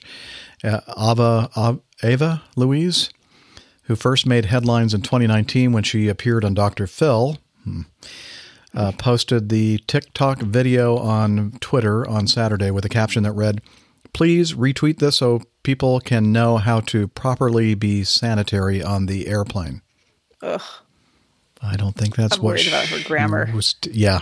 I'm worried about her mentality. I'm worried about a lot of things with Ava Louise. And would it? Uh, okay. By the way, I'm an online influencer. Influenza. Yeah. Good one. But is that a show title, Mabel? I don't, maybe I don't know. Yes, on, online influenza. Uh-huh. The six second clip shows the Instagram model squatting next to the airplane toilet, licking the seat, and then throwing up peace signs for the camera, all with Fendi sunglasses on her head. Since the video started spreading online, the Rutgers University student has done multiple interviews, essentially saying that she wanted to take advantage of all the buzz surrounding COVID 19 in order to get attention. okay. She's going to get more than just attention Yeah. Well, if she's looking well, so here, the, toilet I, seats. I highlighted this. She might not get coronavirus from that, but She she also told the Miami Herald that she's felt healthy since the stunt and believes she was at no risk of contracting the coronavirus because it was a clean toilet seat on a sugar daddy's plane. I'm not sure exactly what that means. It sounds like maybe a private airplane. private jet. And you know what? I bet that that seat was meticulously cleaned before she filmed her video. What do you believe? I believe. Probably. Well, if she's got that much sense, Yeah, then maybe not. Yeah, good point. Yeah. Uh, let's see. New 6 partner WDIV reports that you can't come down with the respiratory illness by sitting on a toilet, but the virus can live up to 72 hours on stainless steel and plastic, according to CNN. Yeah, um, I wouldn't play around with this kind of thing. That's kind of dumb. well, Captain Nigel I believe she has actually uh, contracted coronavirus now. Whether she did so from the toilet seat or not, but Was it this person or it was someone someone else who did the same thing? I forget. Well, he says she contracted coronavirus uh, on Google News eight hours ago. Oh, it's Go- Google News gave her coronavirus. Okay. Then Tom Tom seems to think that uh, that's another guy. I thought it was a guy that got it. Yeah. Uh, Was he licking toilet seats too? yeah. Why? I, I don't get this. Influencer. it- Is it, no, this guy licked a toilet uh, in California or someplace Ah, else. I'd never do that in Cal. I, you know what? I, I'm pretty much. I'm pretty sure I'd never lick a toilet seat ever. But yeah, no, it's just that's disgusting. Never. No, No, just Obviously, not a good, not a good idea. problems. just no. Come on. I, I do appreciate that Darwin is still at work. Yes. I the the shallow end of the gene pool. I'm grateful for it. All right, let's move on uh, before we spend any more energy than we need to on that one. Thank you, Texas Charlie, for that. Anyway, hey, Glenn, who I believe is still with us in the chat room, he's uh, from Wellington, New Zealand. He sent us in some audio feedback, and let's hear what Glenn has to say, shall we? G'day, Captain Jeff, Captain Nick, Captain Rick, Dr. Steph, Captain Dana, and producer Liz. It's Glenn here from New Zealand with some feedback. It's been a long time since I did feedback, so I thought it was about time I done something. Um, I see there's a new book out by the legend that is Roland White, uh, Harrier 809. Listen to the Check Six podcast, and they were talking about his new book, and it looks like a really good book for us uh, Av Geeks. Uh, he's, I mean, he's done some really great books, and he's also got another book coming out called Dam Buster Six One Seven as well, which also looks really interesting. Um, Harrier Eight Oh Nine is talking about the a lot of uncla- declassified stuff from from the Falklands War. I was at school when the Falklands War was on, so it was a great interest to see what the behind the scenes stuff. Apparently, there's a lot of aircraft flying out of Chile, of all places. So, well worth a read for well worth adding to the library for maybe for Tiffany to add to the Airline pilot guy. library. Anyway, pleasure as always. Good to have Rick back at last. It's about time we brought the Ricket Rickets back out of storage. Anyway, um, keep up the good. Appreciate the podcast. Keep up the good work, of course. Uh, and stay safe out there, everyone. Let's not everyone get the virus. Anyway, uh, Glenn out. We fixed it for you in pre, I, I not in post. Glenn's uh, Glenn's accent changed a little bit during that. Yeah, he, he mentioned another podcast library. I had to fix it. I forgot where you were sending that feedback to. He sounds It's all right, it's all right Glenn. sounds We love you the like same. So the book Harrier 809 um, has been referred to our librarian Tiffany. And uh, uh, again, the book Harrier 809 Britain's Legendary Jump Jet and the Untold Story of the Falklands War by best selling author Roland White. Very good. Excellent. That could be a good read. Yes, looks like it's a good one. So And if you're looking for things to do with all this extra time on your hand now, you should check out that library and um, good stuff to uh, yeah, work on. let's see. What do we call it? Here, I'm going to our site. I think I it's forgot. called That's why A- I was fumbling for a second. Yeah, second. and I I'm was thinking, going to try oh, and say let me, the. Uh, let me help her out. Wait a minute. Oh no, I forgot that I have to turn that off. Is it time for the end of the show? yeah. It actually almost Because is. they're not sure when bookshops One will more. reopen. I'm, I'm assuming you One can probably get a lot of these. I know, on- I know it is. I'm just kidding. Hang on. I just got to turn You this music off. it now. I'm trying. I got to get to my window. Uh, let's see. What You if keep I the were? music outside of your window. Shh. He's got a personal band right outside his window. must There we go. Playing. It's too hard for me to explain what's happening. They're just on the beach with him there. They'll be very upset when they find out what the pay is. Yeah, not yet. All right. It's Go just back in the, the bathroom APG with- library. yes, APG library. it is. how how how appropriate. APG library. Gotcha. yeah, hopefully a lot of those books are available on Kindle or Amazon um, or uh, I think Apple a lot of them are. Books. Uh, yeah, that way you won't have to travel out to a bookstore and you can do some reading in your spare time. Become more knowledgeable about aviation. There's a lot of books in there. Yes, there Mhm. are. Excellent. Tiffany's doing a great job. Thank you, Tiffany. Um, yeah, got lots of good stuff on the website. You should check it out sometime, people. All right. Not at the same time, though. Don't break it. so um, let's move on with the last item in our feedback folder. This is, yeah, no. Woo. Number Um, 16. Number 16. Miklos. And I, he was w- with He us. was in the chat room. I'm not sure if he still I don't is know or if he is not. but yes. Uh, but anyway, uh, he sent us this Dear APG crew, hope you're doing well. A quick update from me. I've passed my commercial multi engine instrument and multi engine check rides. Well done, sir. Good job. Yay! Bloody, nice bloody job. marvelous, marvelous. Super. Brilliant. Brilliant. Wow. Okay. Uh, let's see. Unfortunately, due to the whole corona situation, the rest of my training has stopped. So it'll be at least a few months until I can continue with the multi crew and jet orientation courses. On the bright side, I've finished the app I've been working on for the last three years. It's called Aviation Accidents, and it gives you access to the NTSB Aviation Accident Database and investigation reports from many different countries. It also sends you a notification when new ones are released.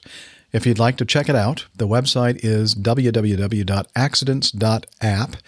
And the App Store link, uh, he gives us the link here. I'm not going to read that out because nobody will ever remember it, but it's in the show notes. And uh, he very, very generously uh, gave the APG crew uh, some uh, promo codes. So uh, it's like a um, it's a subscription model kind of thing. I think it's like uh, nine ninety five or something like that per year. And it's I've already downloaded it to the iPad and um, am now looking at all these wonderful NTSB um, incidents, accidents, and reports uh, from other investigatory agencies, and it's very, very slick. So, very nice job, by the way. And I've also left a review. So, if any of you end up um, downloading it from the App Store, please remember to review it, and that way uh, uh, Miklos can get some more exposure out there. And uh, anyway, so thank you for for doing this um, service, Miklos, and I hope that you make some money at it as well. And he goes on to say, Thanks again for the fantastic show. It helps me to keep my spirits up in these demanding times. I wish you all the best, stay healthy, and many happy landings. Kind regards, Miklos from Switzerland. Very cool. Is he here with us? He is. Yep. Oh, nice. Okay, great.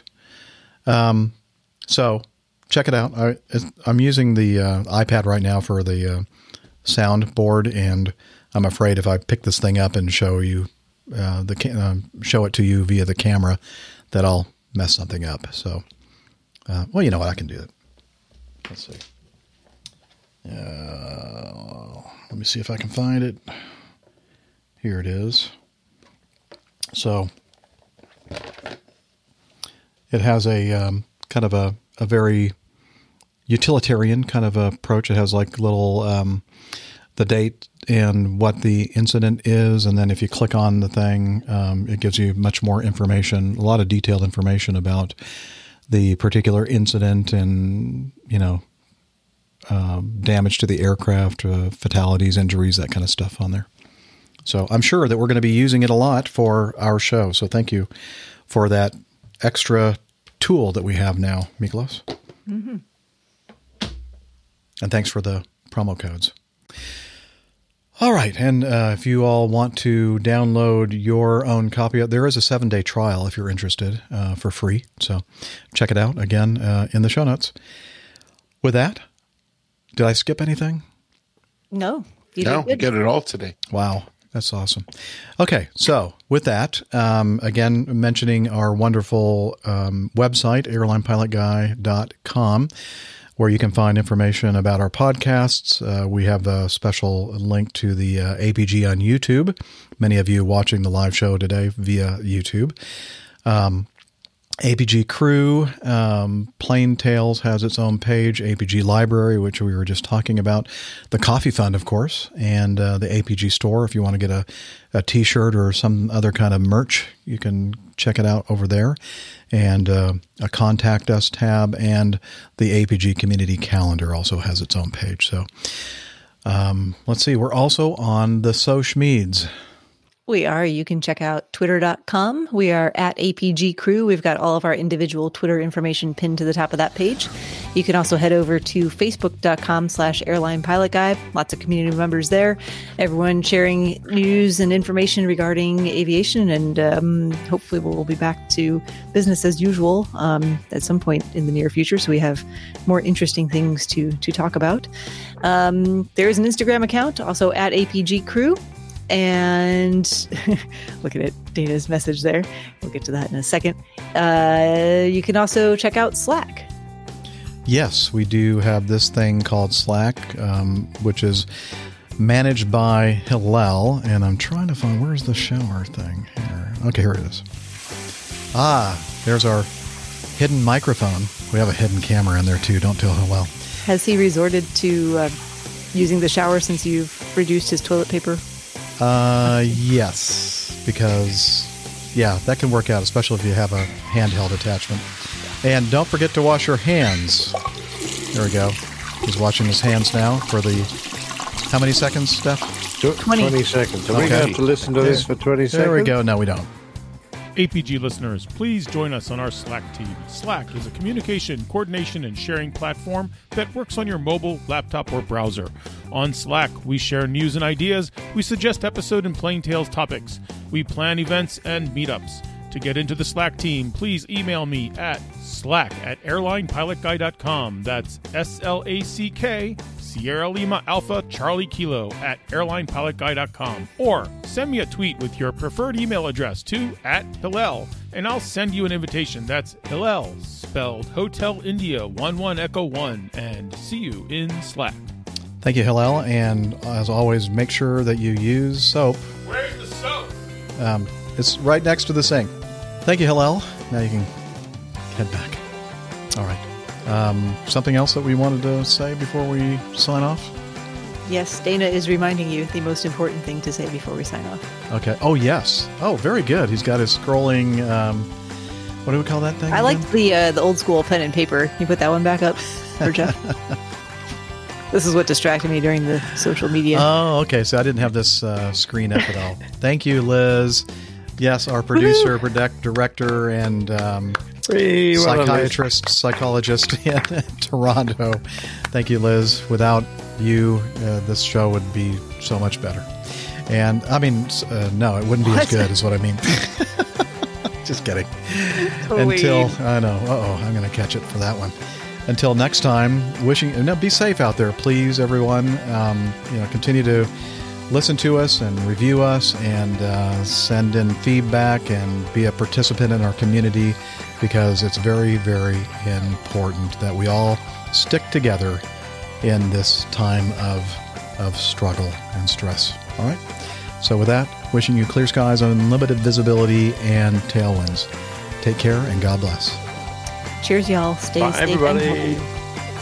Bye bye, everyone.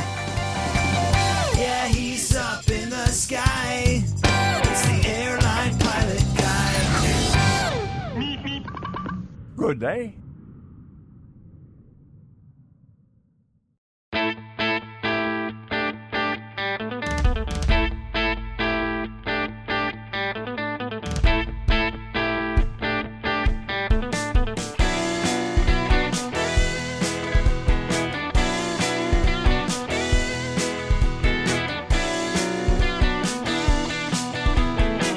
I used to be such a good, good pilot till I started APG.